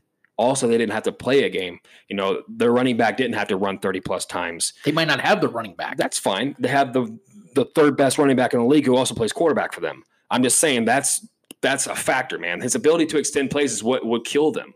And Tom Brady couldn't do that, and they barely beat the Patriots. They barely beat the Patriots. Let's not act like they went in there and mopped them up. They barely beat them. Okay. So I just I don't to, think uh, to that to that to that point. Um, I, I've heard that a lot this week about well, they only scored 14 points. For me, I look at it like this: and that those points that pick six is what kind of made The- that score. 14 look a little- offensive points is what I mean. That's what I'm saying. Okay. To that point, I think we both would agree that Bill Belichick is the greatest defensive mind we've ever seen at the at the NFL level. Mhm. Okay. Also, with that considered, they also the Patriots, whether they had this historically great defense, which I don't believe it is, it was a, an elite defense, and so they you have to give them credit for what they did. Also, the fact that this was Ryan Tannehill's first playoff game. It was Derrick Henry's first playoff game mm-hmm. There was a lot of firsts for the Titans. It was Mike Vrabel's first playoff game. There was a lot of firsts for this team. And they got that monkey off their back. So to the point that I make about the, the Minnesota Vikings and how, you know, rolling into this, there was a lot of uncertainties. But once you win, you get that monkey off your back. That confidence builds. And what better way to gain confidence in the playoffs than to beat the greatest dynasty your your your uh, sport has ever seen? Okay, you can say they're the greatest and- dynasty, and I- that's just a part of the point, though. I'm not saying that the, that the Patriots were the favorites and they knocked They were the off. worst team in the playoffs. I don't disagree. My, Okay. I'm talking at it from a confidence perspective. Okay. Is that you beat a legacy, not not the greatest team, but the viewpoint of Vrabel beat his his his coach. Okay, the team he played for, and Ryan Tannehill first playoff game ever. Derrick Henry's first playoff game ever. They win that game. They're going on the road again, knowing they're the underdog. There's something to be said about a team like that, knowing no one's expecting us to be where we're at. No one picked us to be where that except Lance. And they are in a position to upset the arguably the best team in the NFL. And to that point, Lamar Jackson has yet to prove himself in the playoffs. We have yet to see Lamar Jackson play well in the playoffs. Yeah. Am I lying? I mean, think about that for a second. So the Titans are the team that are coming in with the momentum. We cannot deny that. There was a three week gap between the Ravens having an actual game. And when was the last time you talked about the Ravens would pour it on teams? When was the last time that the Ravens poured it on a good team? I don't really care about that. That has has validity to the argument, though. Dude, the Titans barely made the playoffs. We, why can we quit acting like they're the hottest team? They were not the hottest team coming in the playoffs. That would be the Ravens because they won seven straight games to go into oh, the Oh, playoffs. hold on, hold on, hold on. Who led the league in second half points this season? I don't care about that, dude. They barely made the That playoffs no- okay. in, in a weak division. The Titans started the season two and four. Marcus Mariota. Mhm. Where are they at right I'm now? not- dude, I'm not They were two and four. okay, but we've seen them have some really bad losses. You know, Colts losses, and we've seen them. Division opponents. okay, in a shitty division, dude. They they, they should have. The Chiefs lost to the Chargers last year. Okay, but we. I'm saying that you, you're going to lose the division games because those teams know you better than anyone. My point is I'm just this: saying, I think the talent is so lopsided in this game. There's so much more talent on both sides of the field for the Ravens. I think that's going to be the ultimate result there. Uh, then what, what do you got, Eddie? What do you think in this Uh, game? I think it's definitely going to be a uh, for me. I think it's going to be a closer game than a lot of people think. Uh, but I, I'm going to pick the Ravens uh, just because they're they're the Ravens. They're they're, they're uh, they they get- they have the uh, league MVP in their in their ranks. They have a pretty good coach too. Yeah, a pretty good He's all right. Yeah. Uh, obviously, we know that the that the Ravens can run the ball. Uh, yes, if Mark Ingram doesn't play or if he plays, he might be limited. Who knows? But you still have, like Trevor said, the third best running back in, in the league, and he's your quarterback. Mark, be- having Mark Ingram on the field though definitely helps Lamar Jackson It, with it that. helps a lot of his runs Obviously, were it- RPOs. It, will, Well, and- and- it will increase his. Ca- it will. It will increase Lamar Jackson's. And his tight end's banged up too. That's a big Yeah. developing. Andrews on is banged up. He has Yeah. a bad ankle right now. Yeah, That's so- huge though. Yeah. Marshall I- I just- banged up. Like they, it's not like the Ravens I are coming just- into this game healthy. No, I, I I know, but I but I think they have the better offense going up against that defense. Yeah. The Titans defense. They're Uh, better on both sides. Of The it. Ravens Yeah. are the better team. There's no question about that. Yeah. Uh, and- but I guess yes, Marcus I see Peters your point about them being a little rusty from for not playing what two, two Three weeks. Three weeks. The Titans a cool story and all, but I just I, I- cool story. I just don't. I just don't believe in That's all Tannehill. Uh, you can't rely on Derrick Henry running every week, fucking thirty plus. Why not? because when you're trailing, you're not going to be able to run Yeah. that much. Okay, but that's the point. Is the Titans don't play a style where they let they let teams blow them out. When was the last time you saw the We Titans? were, get- we were up double digits against them, and Tannehill is the Hey, reason. Tannehill was, it wasn't Derrick Henry was the reason they came back. Tannehill was the one that destroyed us that game. I understand. I'm not trying to make it sound like the, the Titans every single week of the season have balled out. I'm saying in the They're one the current most streaky teams in the league. in the current stature of things right now as it stands. Because six, seven weeks ago, we're saying the Patriots would no doubt beat the Titans. Yes. Okay, and then where- look last okay, week, where- people where- were picking where the do you- where do you- Titans. okay, what part of the game do you does the Titans have the advantage? Running. How? Okay, out of the out of the okay, as far as the pure running back goes, sure, but running production, the Ravens are right there with them, dude. Yeah. Okay, so it's neck and neck with the running. Outside of that, outside of that, the Ravens have the advantage everywhere. So else. break down everything I broke down. I did not say one time that the Titans are the better team going to this. They have didn't have the better coach. I just explained it because of the momentum they're carrying into this game. The fact that the Ravens are coming into this game with ex- ex- excess amount of rust. They do. They probably will not have their starting running back who averaged five yards a carry Well, this okay, You say season. momentum. They barely beat the Patriots. It might, doesn't matter how you win or how much you win. You won. okay, so why why are you using about how the how the Ravens won then? I didn't say that. Was the last time they blew anybody out? Because you They brought that up. That was your point. You said they've been rolling on teams. I said, well, name the last good team they rolled on. That's okay, but they won. They- How is that not momentum? Yeah. I didn't see it, guys. I'm not saying the Ravens don't have any momentum. I said the Titans. You cannot. You guys cannot seriously argue with me right now. Who has more momentum right But now? the Ravens, who, who, You're to tell me right now the Ravens have more momentum going into this game no, than but the Titans. much do. Well, who's better, better team. team? I, no one is the the Saints are the better team between them and the Vikings. Okay, Who so, won? so okay, so does the Texans have the advantage because they have momentum after they just won? Yeah. No, They have momentum. The Texans They're absolutely. they're the better right, right as it currently stands, you can make nobody- The, hold on. As it currently stands, you can make the case the Texans have more momentum in this game than the Chiefs do. They absolutely do. There is no question How? about they that. They barely squeaked out a shitty ass game. But those are the type of victories that unify teams. We see the, But how- Giants both so times. how- Hold on, in 2007 and 2011, when the Giants won the Super Bowl, guess what their records were in both those seasons? Nine and seven. Dude, they had a squeak out the- an OT game against a quarterback who's never played. when the Packers before. when the Packers won the Super Bowl in 2010, you know what their record was? Nine and seven. Dude, I don't care. You're really gonna compare a, a, a, a, a Aaron Rodgers led team to the Tannehill led no, Titans? my point. No, my point is this: is that those teams, in all respects, were not the better team in any of their matchups, and they still won. I, I, I, I That's the point. It's a team sport. I'm not talking about individual players. I'm talking about team aspect. I hope the Titans win, but I just can't see it, I, I get the point that you want the, the Chiefs to host another FC championship. It's not even about what I game. want. It's not even what I want. That's what you want, though, is it not? Absolutely. Who the? F- you don't want that? I Shit, I'm trying to go to Arrowhead. I'm trying to go to Arrowhead twice. I do. And I think you're being a little biased. That's why, Be- because of that. But, so anything I said right now was unfair. No, I'm not saying, but I, I question the momentum that you're claiming that they have. They're- I don't. I don't think. the only thing I don't think they're like a, they're like a big Rolling Stone because they just beat a team who laid an egg in Miami and lost to the Dolphins. I, the Patriots were the worst team in the playoffs coming into Okay, the playoffs. how many people outside of maybe still- the maybe the Bills? Were, were, the, were the Patriots or were the Patriots not five point favorites in that game? You okay? But your point is exactly it doesn't matter because underdogs. You just got the done. time. Pre- you guys just got done praising Vegas, talking about they know what they're talking Dude, about. we all that. agreed. No, but we, I had the Patriots winning, yes. But we all okay. But when I said that, we all agreed that the Titans were the better team. We did. right? We also I acknowledge that they were the better team. but I, they had but I didn't pick the Titans because they were the better team. I picked the Titans because I felt like they were Because playing the better Pats football at the suck. time. The- yeah. because the Pats suck, dude. So we're I- I don't disagree we're- with we're- that. We're picking the better team. Okay, the going Ravens- the. Ravens And are I'm the- not saying the you guys are wrong for exactly picking like them. we- but the Ravens exactly are the best. The Ravens are the best team in the NFL right now. Right. But my point remains they have not played meaningful football in almost a month.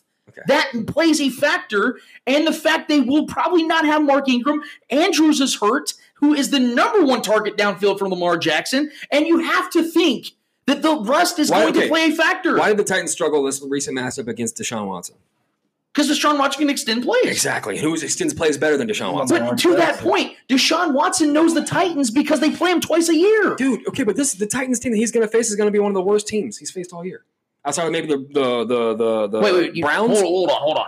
The Did you, Dolphins. did you just say that the Ravens are going to be facing one of the worst teams they faced all year this week? No, Yes. The Dolphins. No, I'm, I'm, I said The one of them. I, you didn't even let me finish what I The was saying. Bengals? The Bengals. Okay, The okay. Dolphins. The, the Titans aren't better than the Okay, Bills. as far as the as far as the playoff goes, outside maybe the Texans, maybe the Texans, but I think the Take that Texans. back, bro. I actually think the Texans would match up better with the with the Ravens, but that's neither here nor there.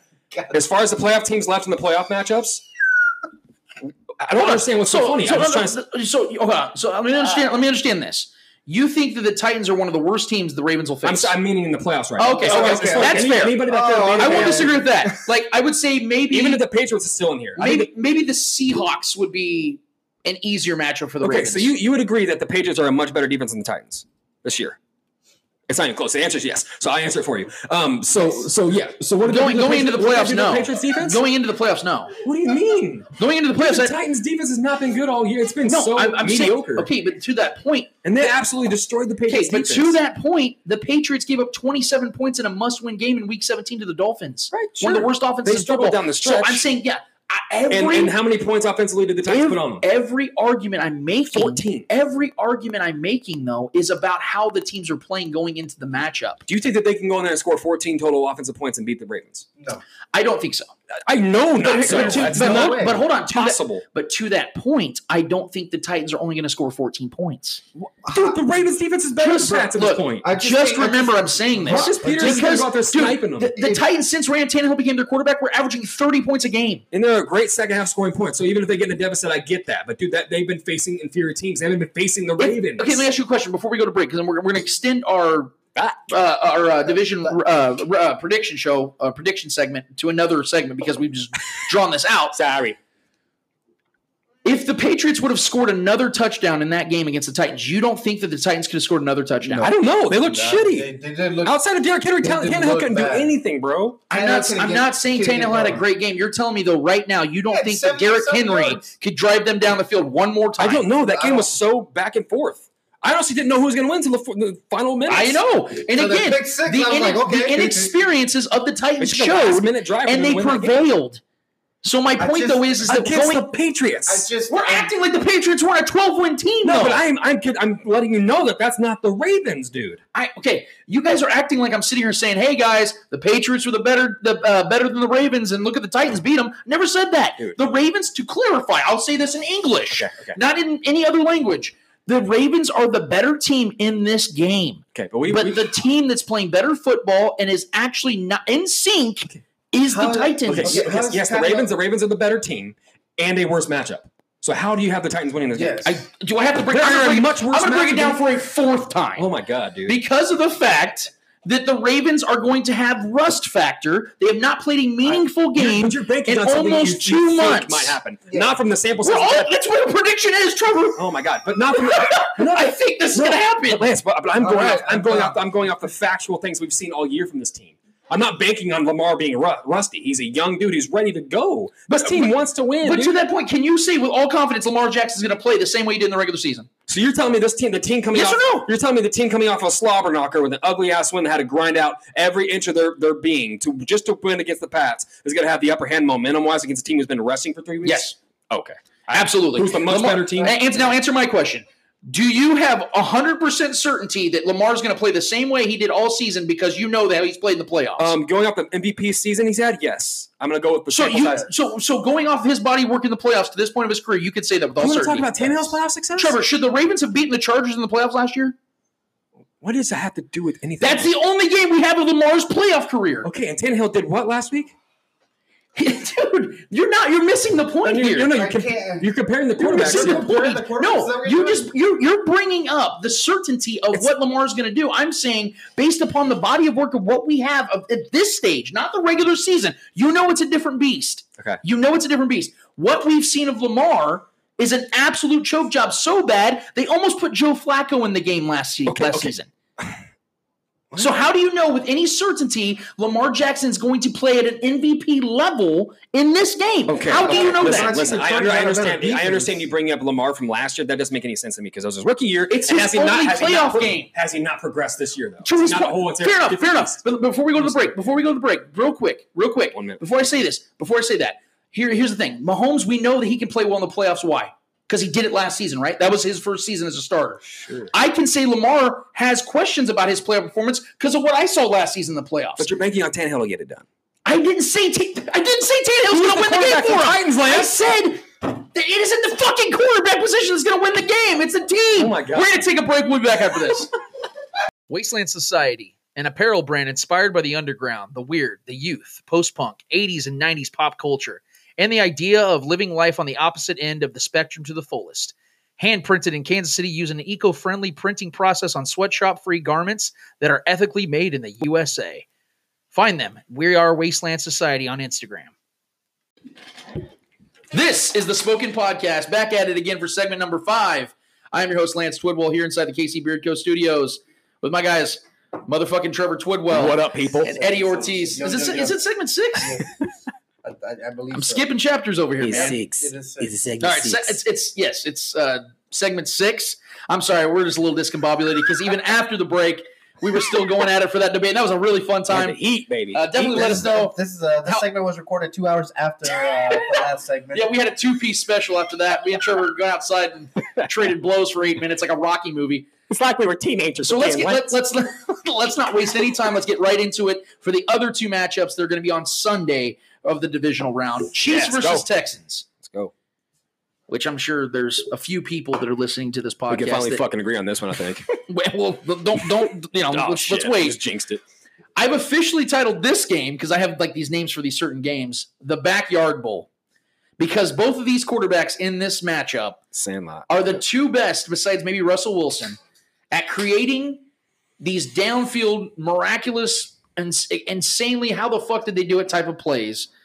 Deshaun Watson and Patrick Mahomes are two of the most exciting players we've ever seen at the quarterback position, and they're both in their early 20s. And this is the backyard bowl. I think this is a type of game that could have some serious highlights. A ton of talk has gone into this matchup regarding the week six result. From the Chiefs having several starters out and key players hurt, to the Texans feeling like they made a statement by winning the game, I compare the situation that the Chiefs and Texans currently share to the Heat and Bulls of the early 20, 2010s. It seemed as as every re, every season the Derrick Rose led Bulls beat the LeBron James led Heat during the regular season. They made it seem as if they were the better team, but every single time they faced in the playoffs, the Heat not only beat the Bulls, they beat the Bulls. Let's make something very clear here. The game in week six matters. It matters to the Texans, and that should matter, period. Regardless of who was missing for the Chiefs, the Texans took that W and ran with it. But like LeBron, Mahomes will turn it on when it matters the most. Now, here's some facts for you guys going into this matchup because you think of Deshaun Watson, you think, oh, that's a high scoring offense, right? Well, since the Texans scored 31 in that game against the Chiefs in week six, they've only scored more than 27 in a game since then, one time. And here's a stat for you when it comes to the matchup side of this thing. Because Deshaun Watson, although is insanely deadly, the Texans and how they win or how they lose is hinging upon a lot of times on how they protect Deshaun Watson. And reason why I say that, in Deshaun Watson's entire career, the Texans are 10 and 0 when he doesn't get sacked multiple times in a game. So it's one or less. They are 10 and 0.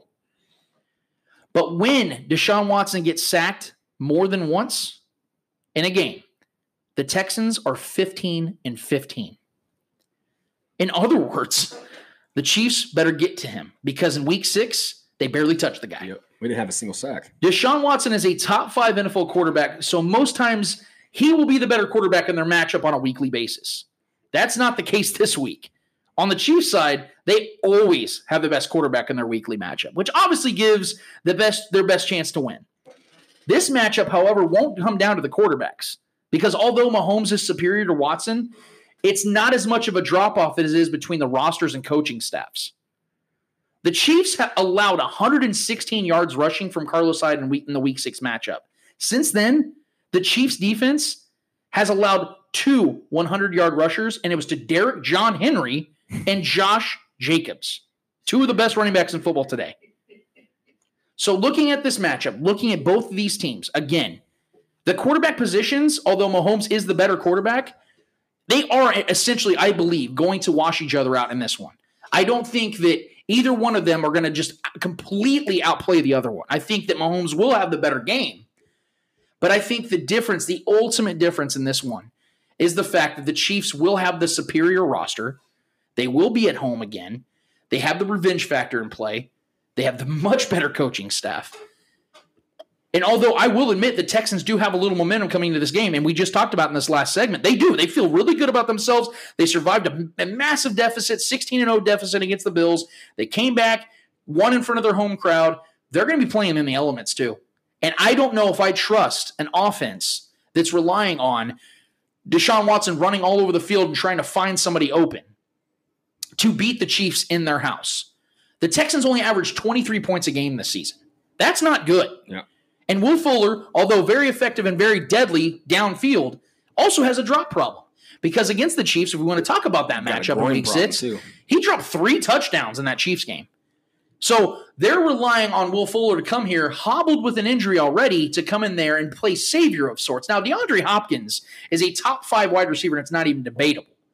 But the way I see the Chiefs attacking this deep, the, the Texans offense on the defensive side, they're going to give Deshaun as much pressure as possible on a constant basis. And I think that they're willing to live with the the idea or the notion that Deshaun DeAndre Hopkins can get himself a seven to ten catch game because we've seen throughout the season De- DeAndre Hopkins have a late start to a game, play really well, and the Texans still lose. So although DeAndre Hopkins is great, I don't think he plays as much of a factor in the totality of things if the Chiefs are getting to Deshaun Watson.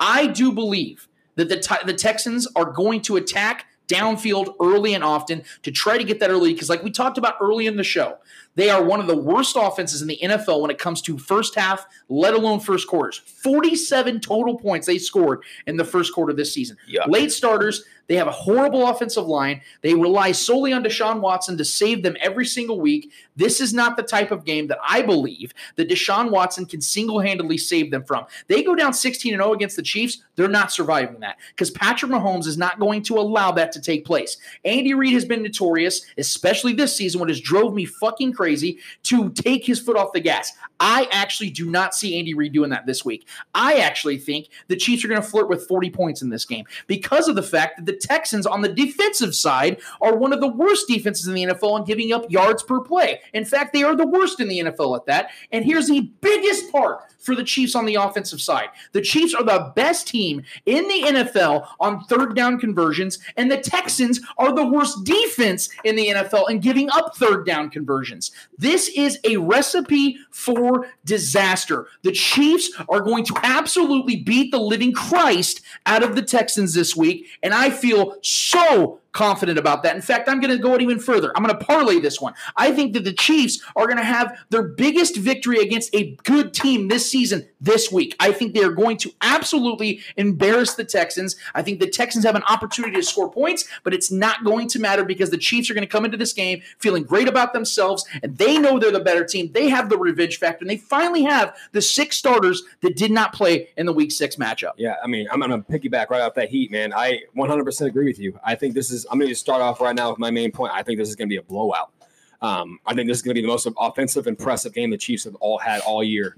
Um, I wouldn't even call the Texans a good team because I don't think they're a good team. I think they've only won games off the absolute heroics and will, sheer will of, Deshaun Watson, who I think is an absolutely incredible talent and is a top five, top three quarterback in this league already. Um, but without him, man, they're they're they're nowhere close to sniffing the playoffs. Um, and they, like you said, if they if they go down in a 16-0 hole against this Chiefs team, it's not it's not going to look good, man. It's not had no chance. And I think that's what's going to happen. I think we're going to win by easily by double digits. I think this. You remember that feeling that we had in that second quarter against the Raiders when we almost like had like a little feel like, man, is this going to be a game? And all of a sudden that second quarter happened. I think that's how it's going to feel when the game starts. I think we're going to come out the gates like that because that leads right to my main point. The point that I that some people have called me crazy for having. It's kind of conspir, con, you know, kind of conspiratorial as far as like it's a conspiracy goes as far as what I've said about Andy Reid holding plays back and having things up his sleeve. Um, because I think that's I think that's what it's been all year. Because I think our offense has been too vanilla this year. We've been winning games with just a vanilla offense. We haven't had we haven't seen many trick plays at all. We saw a little teaser against the Patriots because we wanted to make a statement and win that game against them and not and not lose to them in Foxborough again. Um, so I felt it was necessary. So we needed to show a little bit there. But we haven't put much on tape, man. Um, if you watch every Chiefs game this year, go back and watch the film. Even go watch the highlights. Nothing special, man. We've gotten some guys in space. We got Tyreek Hill in space. We got Travis Kelce, his catches up the seam. Uh, we got Mecole Hardman in, in, space and let him just make yak. We haven't had any real, a lot of like trickery. We haven't had a lot of double in routes, fake double in routes, and, and, and not, not a lot of major play action fakes, any no look passes, any trickery from Mahomes, really. Um, we haven't seen a lot of challenges downfield as much as we saw last year, and I think that I think we're going to see a lot of that this week, and I think we're going to blow the doors wide open in this game as soon as it starts, and I think we're going to absolutely rip the hearts out and the and the abs- the will that any of them had momentum wise coming into this weekend Arrowhead, and I think we're going to have the crowd involved right away, and I don't think there's going to be any looking back.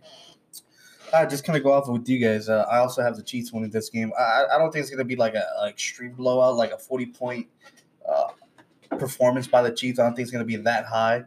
Uh, probably they'll probably get into the 30s, maybe. I don't think they'll even scrape the. I don't think they'll they'll touch the 40s at all.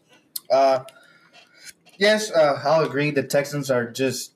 I, I think we were talking before uh, this segment. We we all agreed that the Texans were the worst football team in the playoffs, uh, and that's just. I mean, obviously the Titans kind of proved that in Week 17. Obviously, yes, the the uh, the Texans didn't play their their starters or whatnot. They were resting them. They were they weren't playing for anything anymore since the Chiefs had already gotten the second seed. Uh, but Deshaun Watson, you, you can't you can't just take him out of the equation. Uh, he's he's been a great great uh, quarterback for the Texans throughout this whole season. Uh, he's been like Trevor said, he he's the reason why they've won some. I think he also games. have a good game. Yes, he's. I think he's going to have a great game. Not Yeah. not just. I think he's going to have a great game. He's going to be competing with Mm, Mahomes. maybe. I think they're him and Mahomes are just going to be thir- uh, trading blows. I, I honestly think that.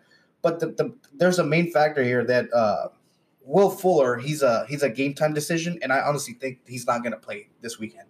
Hmm. I don't think he's playing. Uh, they've confirmed that it's it is going to be a game time decision. If he does, I think he's more of a decoy than anything. Yeah, uh, and that would open up Hopkins a lot more. For sure. Yeah, so uh, at, at, at, at that uh, It's if that happens, yeah. So if, if Will Fuller's out, you can double team uh, uh, Hopkins, and you're pretty much taking all the options that uh, Watson has downfield, deep downfield. Right. So if that happens, I, I think the Chiefs will will win by double digits. He- If they if they take those, those weapons and they take uh, Deshaun Watson out from throwing deep, Yeah. it- it's it's not even going to be a close. Well, It's not going to be a close game. Well, and let's not let's all. not pretend And like let's the not running pretend, game. The running game's not even there for the Texans. They're going to rely on Carlos Hyde. Yes, I They get depend He- on that heavily. And he's- he's about yes, as- I get, I get it. He had over Yeah. 100 yards against the Chiefs in Week Six, Week we- Six, yep. but it's not the same defense. Right, We yeah. didn't have Chris Jones that game. Right. Yes, he's on the injury Or Anthony report, Hitchens. Or Anthony Hitchens. I mean, Yes, really he's, did- yeah. on the, he's on the. We didn't really have Frank Clark either. I don't Right. think he's really injured. Right. So, and and then you obviously you had the absence of Eric Fisher. Obviously, a lot of people are like, "Well, it's Eric Fisher." And for what it's I worth, Sammy it, but Watkins. what- Ty- exactly. Tyrann Mathieu hadn't cut a stride at that time yet either. and Tyrann Tyron Matthews- Watkins was right. also out, and, Right. and so Trevor, it was uh, Tyreek Hill's first game back. He only played. He only played half the snaps. played half the Yeah. snaps. So And let's not it's, pretend a, it's a completely different matchup than Week Six. Yeah, and let's not pretend like Deshaun Watson had a great game in Week Six. No. He did complete seventy. Rushing. He did complete seventy percent of his passes, Mhm. but he threw two interceptions in that game too, and he should have had a third. And so He ran a couple touchdowns in though. I, I get it. I'm just I'm just saying that Deshaun it was his fifth lowest rating of the season. Right. And again, Will Fuller did drop a couple, you know, dimes that Deshaun put on them. three But the, the point is, if, if they make those same type of mistakes in this game, they're not. They don't have a chance.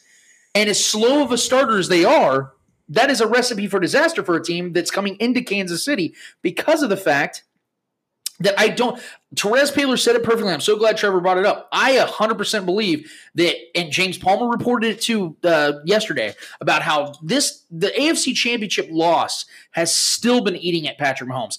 That's the kind of guy I want on my team. Yeah. a dude that lets those type of victories continue to piss him off. Because if he was okay and content, like, oh, we had a great season, and I'm not really upset about it. You know, I made that. peace with Yeah. it. Fuck that. Yeah. This dude is pissed. He's like, we should have been the fucking Super Bowl. And like, uh, uh, there was a couple. I forget the podcast. Uh, Adam or LaFoe or I forget his name. I feel so bad. Lefkoe. Adam Okay. Lefkoe. Yeah, yeah, yeah. He has an awesome podcast. He knows a lot of the Chiefs players, and he talked about how he has talked to several Chiefs players, and I could probably name the guys just by guessing, but he said that they were so pissed at losing in that game because of the fact that they were of 100% belief they would have given gotten another shot at the Rams. They just smoked them. And you know what? I agree with them because they were ready. They were the type. There's a reason why that game was the most exciting game in NFL history because Patrick Mahomes did everything he possibly could to win that game and they still lost. I have a hard time believing that Patrick Mahomes throws another six touchdowns against the Rams and they lose. Yeah. I would pick the Chiefs on a neutral field in 2018, I thought- even with the bad I thought defense. five turnovers as well. Exactly. So And my, my point is, is this team, the Chiefs are not. I'm just telling you right now. I don't want to sound like I know the future. The Chiefs are not losing this game, No. and I don't care if they're playing the Ravens this week. If the, the- Chiefs are not going to be outside of the opportunity to get to the Super Bowl. If the they're doing everything If they the can Chiefs do, lose this games because Andy became too conservative. and that's not going to happen this week. I'm telling you right now. I think now. Trevor has a point with this whole. I'm telling you, I know it. I stuff know it sounds very whether I agree with it or not. It sounds sounds very conspiratorial, but I mean, I I know Andy Reid, bro. I've, we've watched him since he's been here. Even when Alex Smith was here, we had so we, we would do so much trickery, pre-snap trickery. Uh, so much fake, so much different things he would do, so many different twists and turns he would have. Guys running in circles, pre-snap adjustments, throwing guys off, having the decent defense constantly guessing. We've been vanilla almost all year, man. I know we've been dealing with injuries, but we've grinded out so many games in the way that we never really did before, even with Alex Smith. Yeah. Um, but I just, I true, I truly believe that we're going to come out. It, watch, I, I'm almost, I'm almost willing to put money on it. On our first possession, we're going to see some things and be like, whoa.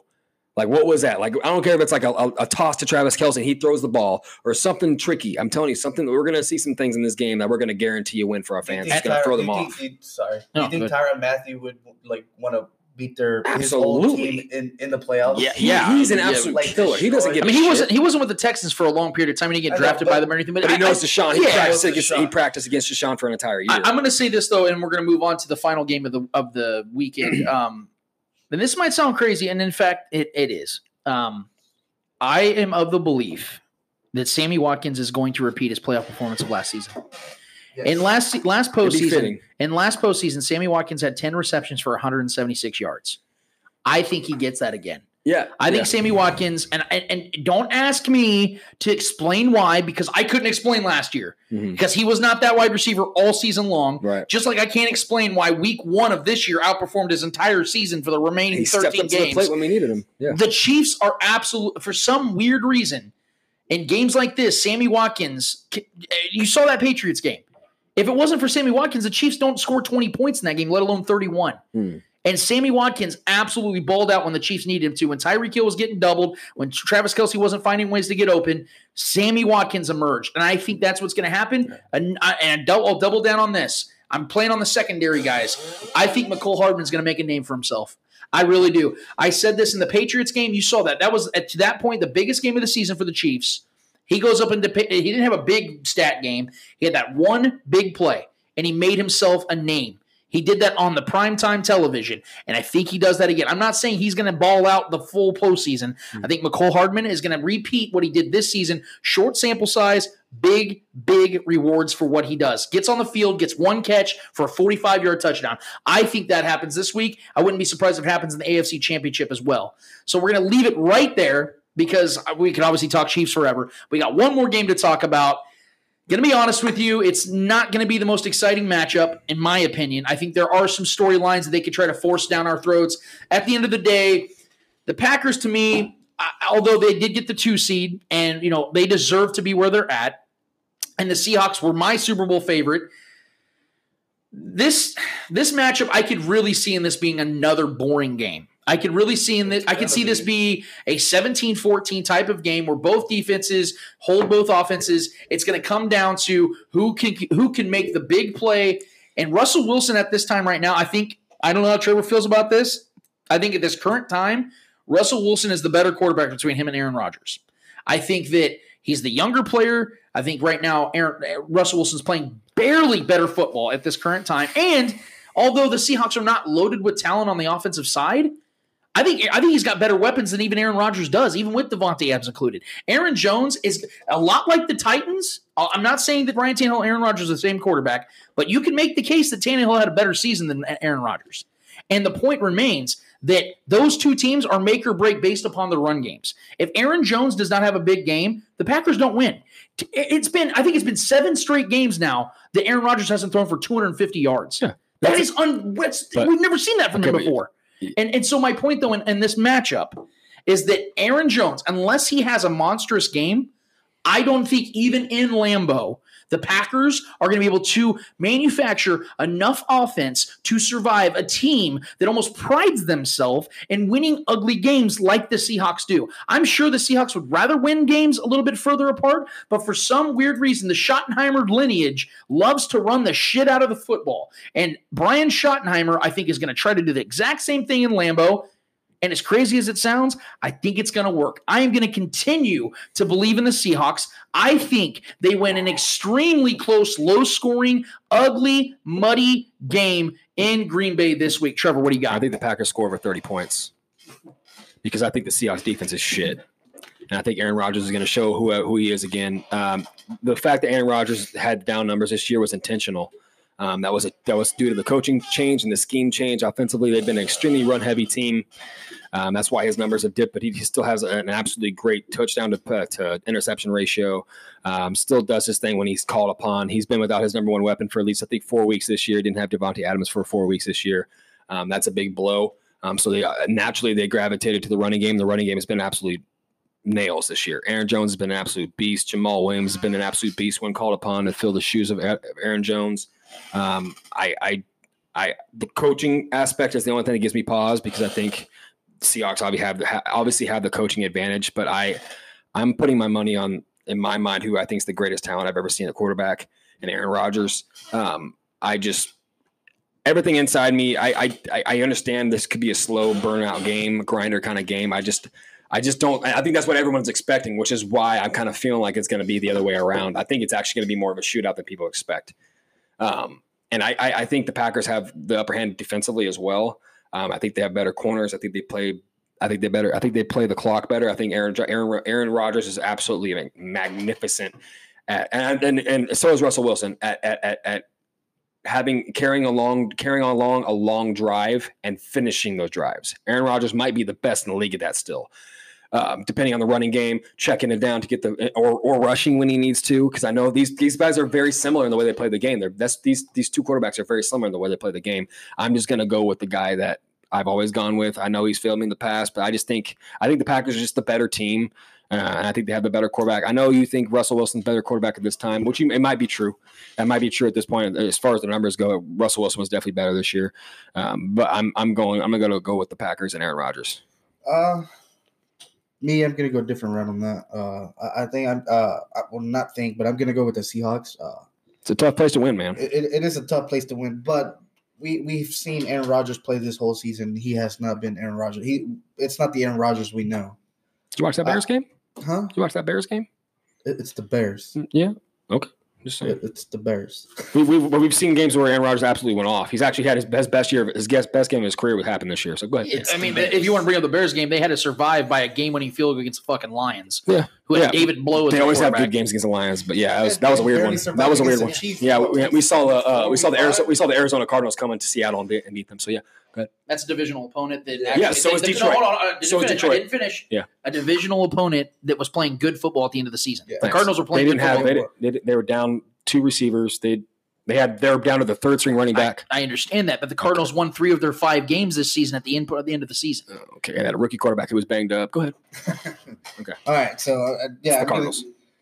Gonna, I'm gonna stick with the Cardinals. uh, no, but but the Seahawks. I, I, yes, they're missing the running game, but uh, yes, they have uh, injured players, injured players, and stuff like that.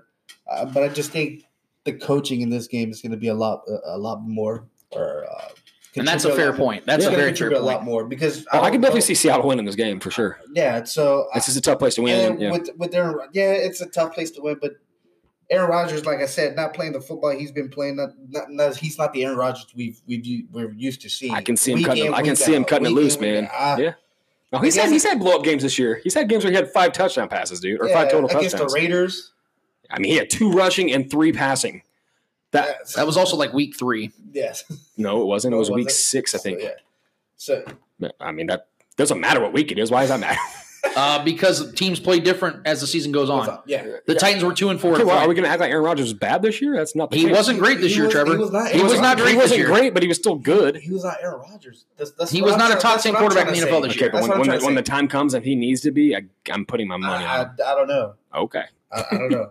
Yeah, they, I think they've been relying on the running game a lot more this year than they've had in the past because of Aaron Rodgers. Well, yeah, And I finally, think he finally has they- good running backs. Uh, He's never really had good running and backs. I think this year they they've realized, or uh, I've realized so far that he's not been the same. So obviously they have to rely on something else if they can't rely on on Yeah. uh, on uh, Rodgers to make to get it done. So Yeah. I'm, I'm gonna go with the Seahawks. Just I mean, the they go, coaching, yeah. the quarterback. I, I think it's If they go out there and play like if the Packers go out there and play like they did against the Chargers, that was the worst game of the Packers all year. That Chargers game was horrible. The Chargers absolutely shut Aaron Rodgers down. It was the most odd game I've seen of Aaron Rodgers maybe ever.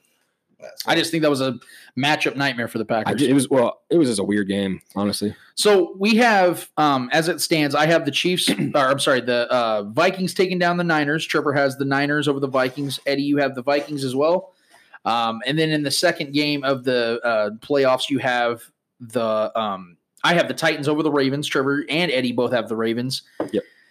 And then uh, Sunday's games, we all three have the Chiefs over the Titans or Texans, and then we have I have the Seahawks over the Packers, along with Eddie and Trevor has the Packers over the Seahawks. So that's where we currently stand right now. Let us know who you guys have in the divisional round. We'd love to hear your guys' thoughts on this. I think it's gonna be an absolute blast, no matter which way the this thing swings, man. It's just gonna be a lot of fun, and I and I really am looking forward to these games starting tomorrow. So we're gonna take a quick break. Actually, no, we're not. Because guys, the next segment is what is it called? I forget what the, what's the name again. Hold this L. It's time to hold this L. I want you to do me a favor and hold this L. Somebody's got to hold that L. The who? Her. I'm talking like caps lock L L L L L L L L Cool J style. Hold that L. Good God, man. Hold this gigantic, veiny, oh, pulsating L. Man, you are one pathetic loser. You ignorant bastard. Oh, that was oh, great. Oh, hold Sorry. this L. Hold This L, brought to you by KC Beard Co. Since 2014, Kansas City Beard Company has been providing you with beard and skincare products handcrafted in Kansas City with 100% organic ingredients. You can follow them on Facebook, Instagram, and Twitter at KC Beard Co. And you can follow them and check their website out at caseybeardco.com. Trevor, who is holding the L? My L is going to Kevin Durant. Um, if, you if you guys didn't hear about the story, you're living under a rock. The guy once again, at least he's using his real name this time. Um, on Twitter, out here going down to the level of one Kendrick Perkins, ex teammate, but still, it's Kendrick Perkins. Um, Kendrick Perkins, I guess, started the beef on Twitter, and Kevin Durant, you know, being the champ and the all star and the superstar player that he is, still decides to stoop to the level of these people that are simply pawns. I mean, Kendrick, Kendrick Perkins just a talking head nowadays. Uh, never was a, a really solid player, ever decent defender, but that's neither here nor there.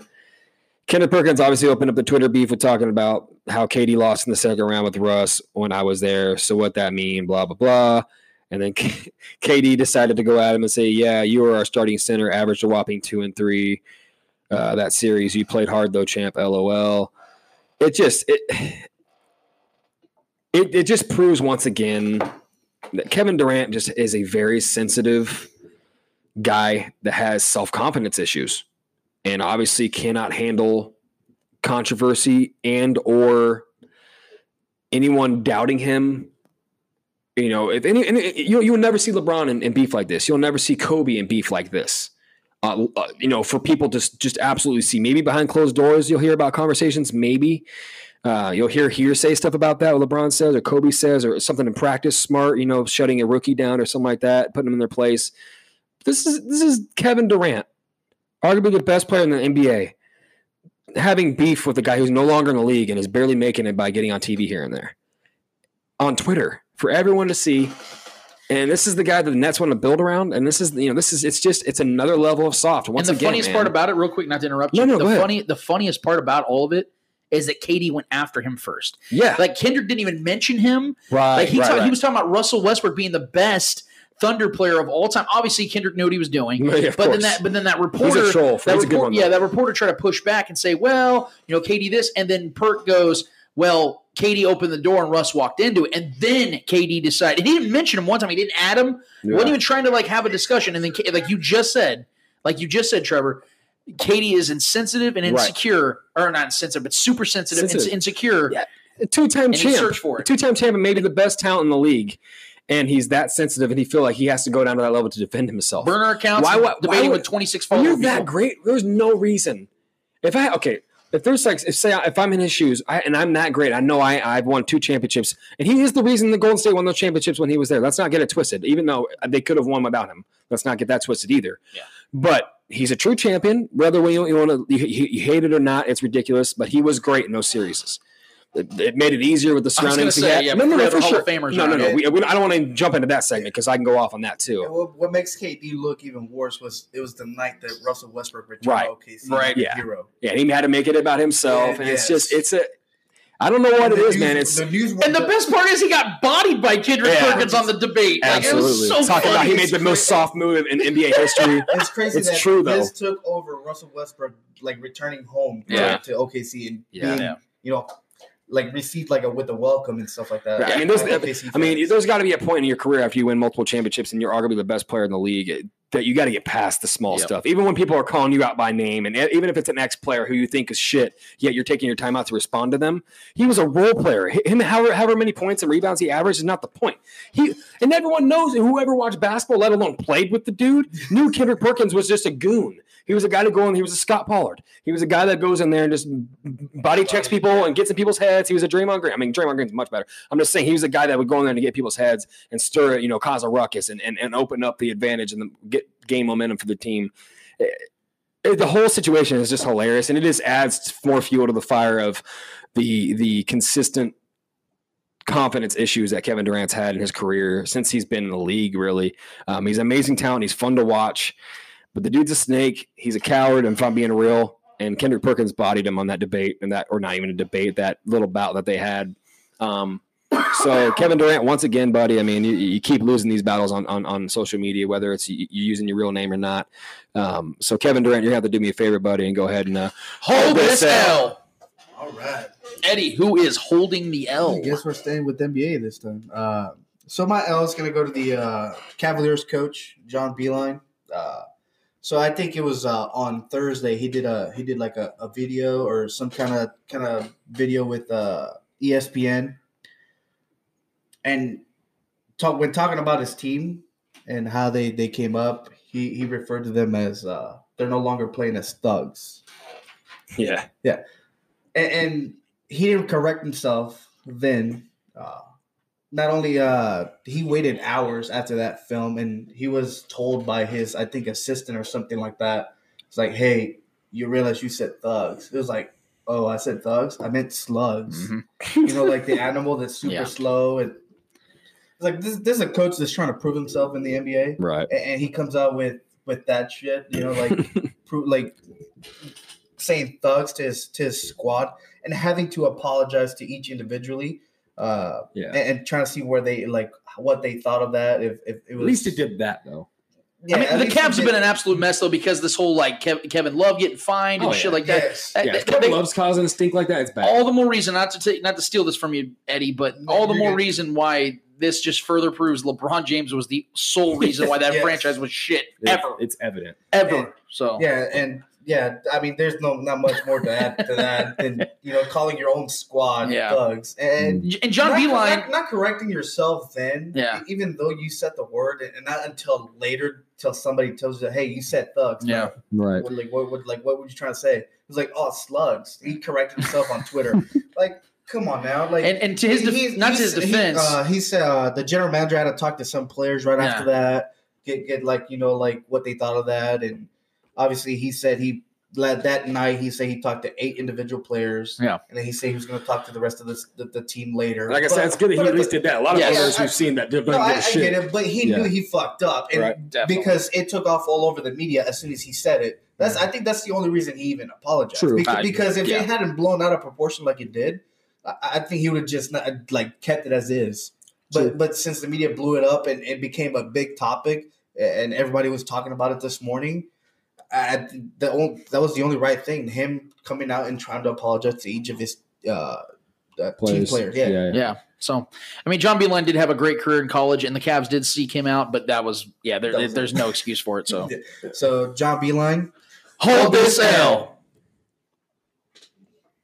There was a lot of low hanging fruit this week. Mhm. A lot, and I and I was really debating. I mean, the most obvious of all right now is Booger McFarland. I mean, I can't believe I can't believe none of us have ever given him an L. I don't. Yeah. As bad as he has been, we've he's I feel bad. he has somehow slipped through the cracks. Like it's so bad. Yeah. Um, you can go with the fact that the Giants fucking hired Joey Judge as their coach, as their coach. Like it's that's I can't even. I still can't fathom that one. I mean, Matt Rhule at least was pretty good in college. I mean, but Joey Judge was literally like the fourth ranked coach on his own staff. Like I, I, don't even understand what what the Giants are doing on that one.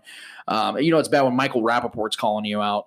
Um, you fuck you. You know, like it's just it's yeah. And then you know, obviously the Saints, three straight seasons of just absolute shell shocking losses in the playoffs in games they should not have been losing. You know, it's just it's just a lot of low hanging fruit, like I said. But unfortunately, I'm coming for the head of one of my biggest inspirations, a guy that I have listened to and studied for years now, and he is the absolute best at what he does, and it's Colin Cowherd. Um, as much as I respect this man, the one thing Colin does consistently is he gets he's wrong. And I will admit, I will admit that he is he's really good at also admitting when he's wrong, but he hasn't really been uh, so quick to be uh, humble in this regard because, as I recall, and I have the video and I'm about to play it for you, in September when the Patriots had Antonio Brown mm-hmm. and they seemed to be rolling and seemed to be in a place where they're in a, you know they're in a really good stride. These are the these are the actual comments of Colin Cowherd and what he said, and it's it's a couple minutes, so just bear with us. But this is what Colin Cowherd said on his show back in September. Patriots acquire wide receiver Mohamed Sanu from the Falcons. Uh, Belichick knows this defense is special, and they're going to go for it. Mohamed Sanu's a big, rangy wide receiver, can play in or out. They tried to draft in the Patriots did in 2012. He went to Rutgers. You know, Belichick loves Rutgers guys, high IQ. Uh, they're already on Twitter this morning. LFG. I'll let you figure out what that means. Tom Brady returns. See you soon. Uh, he was a star triple option quarterback. Mohamed Sanu is your classic Patriot. But there should have been eight NFL teams last year. In fact, last this morning there should have been eight AFC teams that watched that game last night, 33 nothing Patriots, and said, "Oh hell, uh oh, we got to add something." And we wake up this morning, and it's the Patriots who are very good at collecting draft picks and then using them at the perfect time. It's the Patriots off a 33 nothing win that adds something, folks. New England's weapons now: Julian Edelman best slot receiver in the league, number one target. Mohamed Sanu, high IQ, veteran, in or out, big size, your number two. 2A is Josh Gordon, world class athlete who tends to get hurt occasionally. He currently is. And now Phillip Dorsett can be what he's meant to be a fourth option. Oh, yeah, they've got the best coach. Oh, yeah, they've got the best clutch quarterback. Oh, yeah, they'll play all their playoff games outside of the Super Bowl at home. And oh, yeah, they have the deepest running back set in the National Football League, and all of them seemingly great wide receivers, too. Folks, I'm going to say something, and nobody has heard me say this ever. It's over. The AFC is over. Maybe, maybe Aaron Rodgers, Drew Brees, maybe they can beat New England. The AFC's done. The Kansas City Chiefs, really, they couldn't get Jacoby Brissett off the field. They don't do anything well on defense. Last year, they at least got sacks. Now they don't get those. Once Andrew Luck retired with that offensive line and that general manager and coach, the only thing left was Kansas City. And now Mahomes is not and will not be 100% the rest of the year and has no defense and watches more of the game than he plays because of that lack of defense. The AFC is over. Sorry to break your heart. But Andrew Luck and my healthy Mahomes with that defense last year were absolutely threats. Kansas City's defense can't get average quarterbacks off the field, and Jacoby Brissett's a nice kid, but he's not Andrew Luck. If you go look at the key quarterback statistics, he's about the 17th best quarterback in the league. That's with a great coach and a great offensive line. And the other thing New England has going for it, they face the three perceived threats left in the AFC. They face the Texans, they face the Chiefs, and they face the Ravens in the regular season. So they're going to get a look at Lamar Jackson before they'd have to face Lamar Jackson in Foxborough. They'll get a look at Patrick Mahomes playing at 75% before they'd have to face him in nine degrees in Foxborough. So they're going to get a practice round against Lamar Jackson and a practice round. And I'm just here to tell you when New England gets a peak before they have to face you the big games, you know how it goes. The AFC is over. And it doesn't please me to say that. I know you think I'm a Patriot homer, but I like competition. I loved watching Peyton Manning and Tom Brady go for it. I grew up on Ali Frazier. I like there being real competition. I've said this. I love college football. I got to You got to give me more than Clemson and Alabama. You know, I love college football, but you got to give me something. And again, I'm into dynasties, but I like them to be challenged. I like them to have to go to a game six or a game seven. The AFC is officially over, closed for business. New England. Hi, Patriot fans. Lived amongst you for 10 years. I'll see you down in Miami, February 2nd. Well, I hate to be the one to tell you, Colin Cowherd, that you're going to have to do me a favor and hold this L. Jesus, dude, like everything he was saying on that entire thing was just wrong. Absolute. I mean, at the time, it, it had legs. It, it just pains me because I love Colin. I can I, I love Colin, watching the games after he said that. there was like 11 things in that that he was absolutely like he said Oh, like they get a God. look of those three teams and all three of those teams beat them Yeah. and then he talks about yeah you'll be able to see the ravens before you see them in foxborough in the playoffs it's It's over. yeah you're It right sure you're is. right colin it is over It sure it's is. over in a way you did not see so man i, I love you buddy fun. but That's fun. This is fun. Hope, hope one of these days we can be on a show together but a hot daughter. it's That's it. so I, I I agree with Evan actually. Um, so that is that is where we're going to leave that segment. If you you know, here's the thing: if you guys have L's, hand them out, man. Put it on our put it on the Facebook page. Give it to us on on Twitter at the Spoken Pod. Uh, Trevor's at Trev the Spoken. Eddie's at Eddie the Spoken. I'm at Lance the Spoken. Man, like give us what you guys have. I mean, we're not the only ones that have L's. I'm sure there's people that got L's all week long. So hand them out, man. Hand them out. Like I said, this was a week of L's, man. Like KD, that was a great one, Trevor. The fact that you brought up Beilein, and that was a very controversial topic, but I love that you did it. And like I said, man, there was just so many that we could have gave out. I just felt like that was a deserving one because of the the time and the temperature of what has been going on in the NFL, how quickly things change. Like I said, that was only a couple of months ago that Colin put that, and how confident he was, and and he is a master of his craft. Oh yeah. So Colin knows what he's talking about a lot of times. That was just a horrendous take, and he deserves an L, so he's gonna have to hang I man that hold that one for sure. You can kind of see it at that time. He was trying to get ahead of it though and try to call, Yeah, he- call a shot. yeah. but yeah. And nope. grenade. Yeah.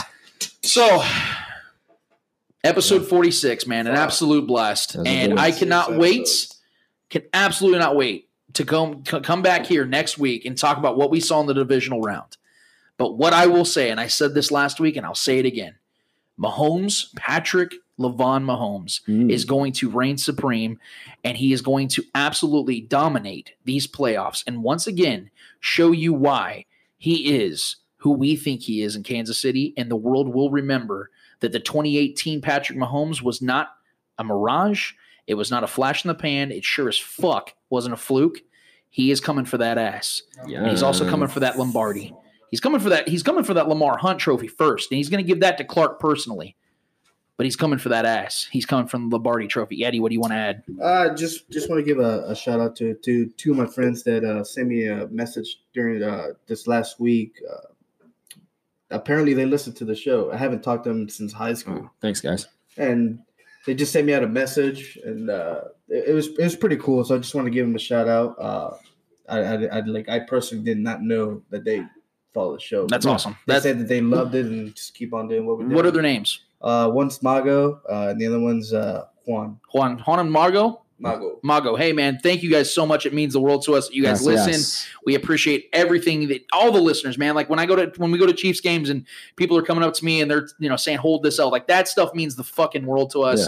We don't just do this so we can hear ourselves talk. We do this because it's a I do. blast. Yeah. Well, yeah, Trevor definitely does. Yes. Um, I'm not gonna do it. I'm not gonna do it. I'm not gonna do it this week. I'm gonna give you a break this week. I've been hard on you, bro, and so have the guys in your DMs. But um, so we're gonna leave it right there. Like I said, guys, be ready because the Patrick Mahomes is coming out this Sunday. Fucking go. I hope you all ready for it, man, because it's gonna be a highlight show.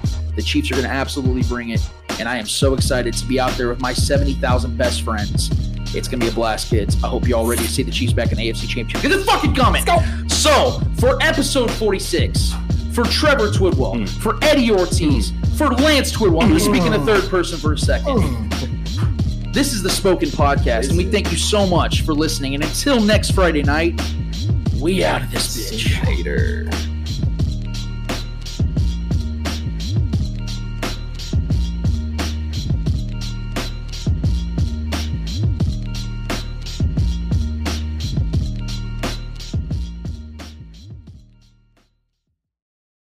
We're gonna get out of this bitch. Thank you so much for listening, guys. See ya. You are tuned into the Spoke. I might actually stick. I might actually stick around for a little bit.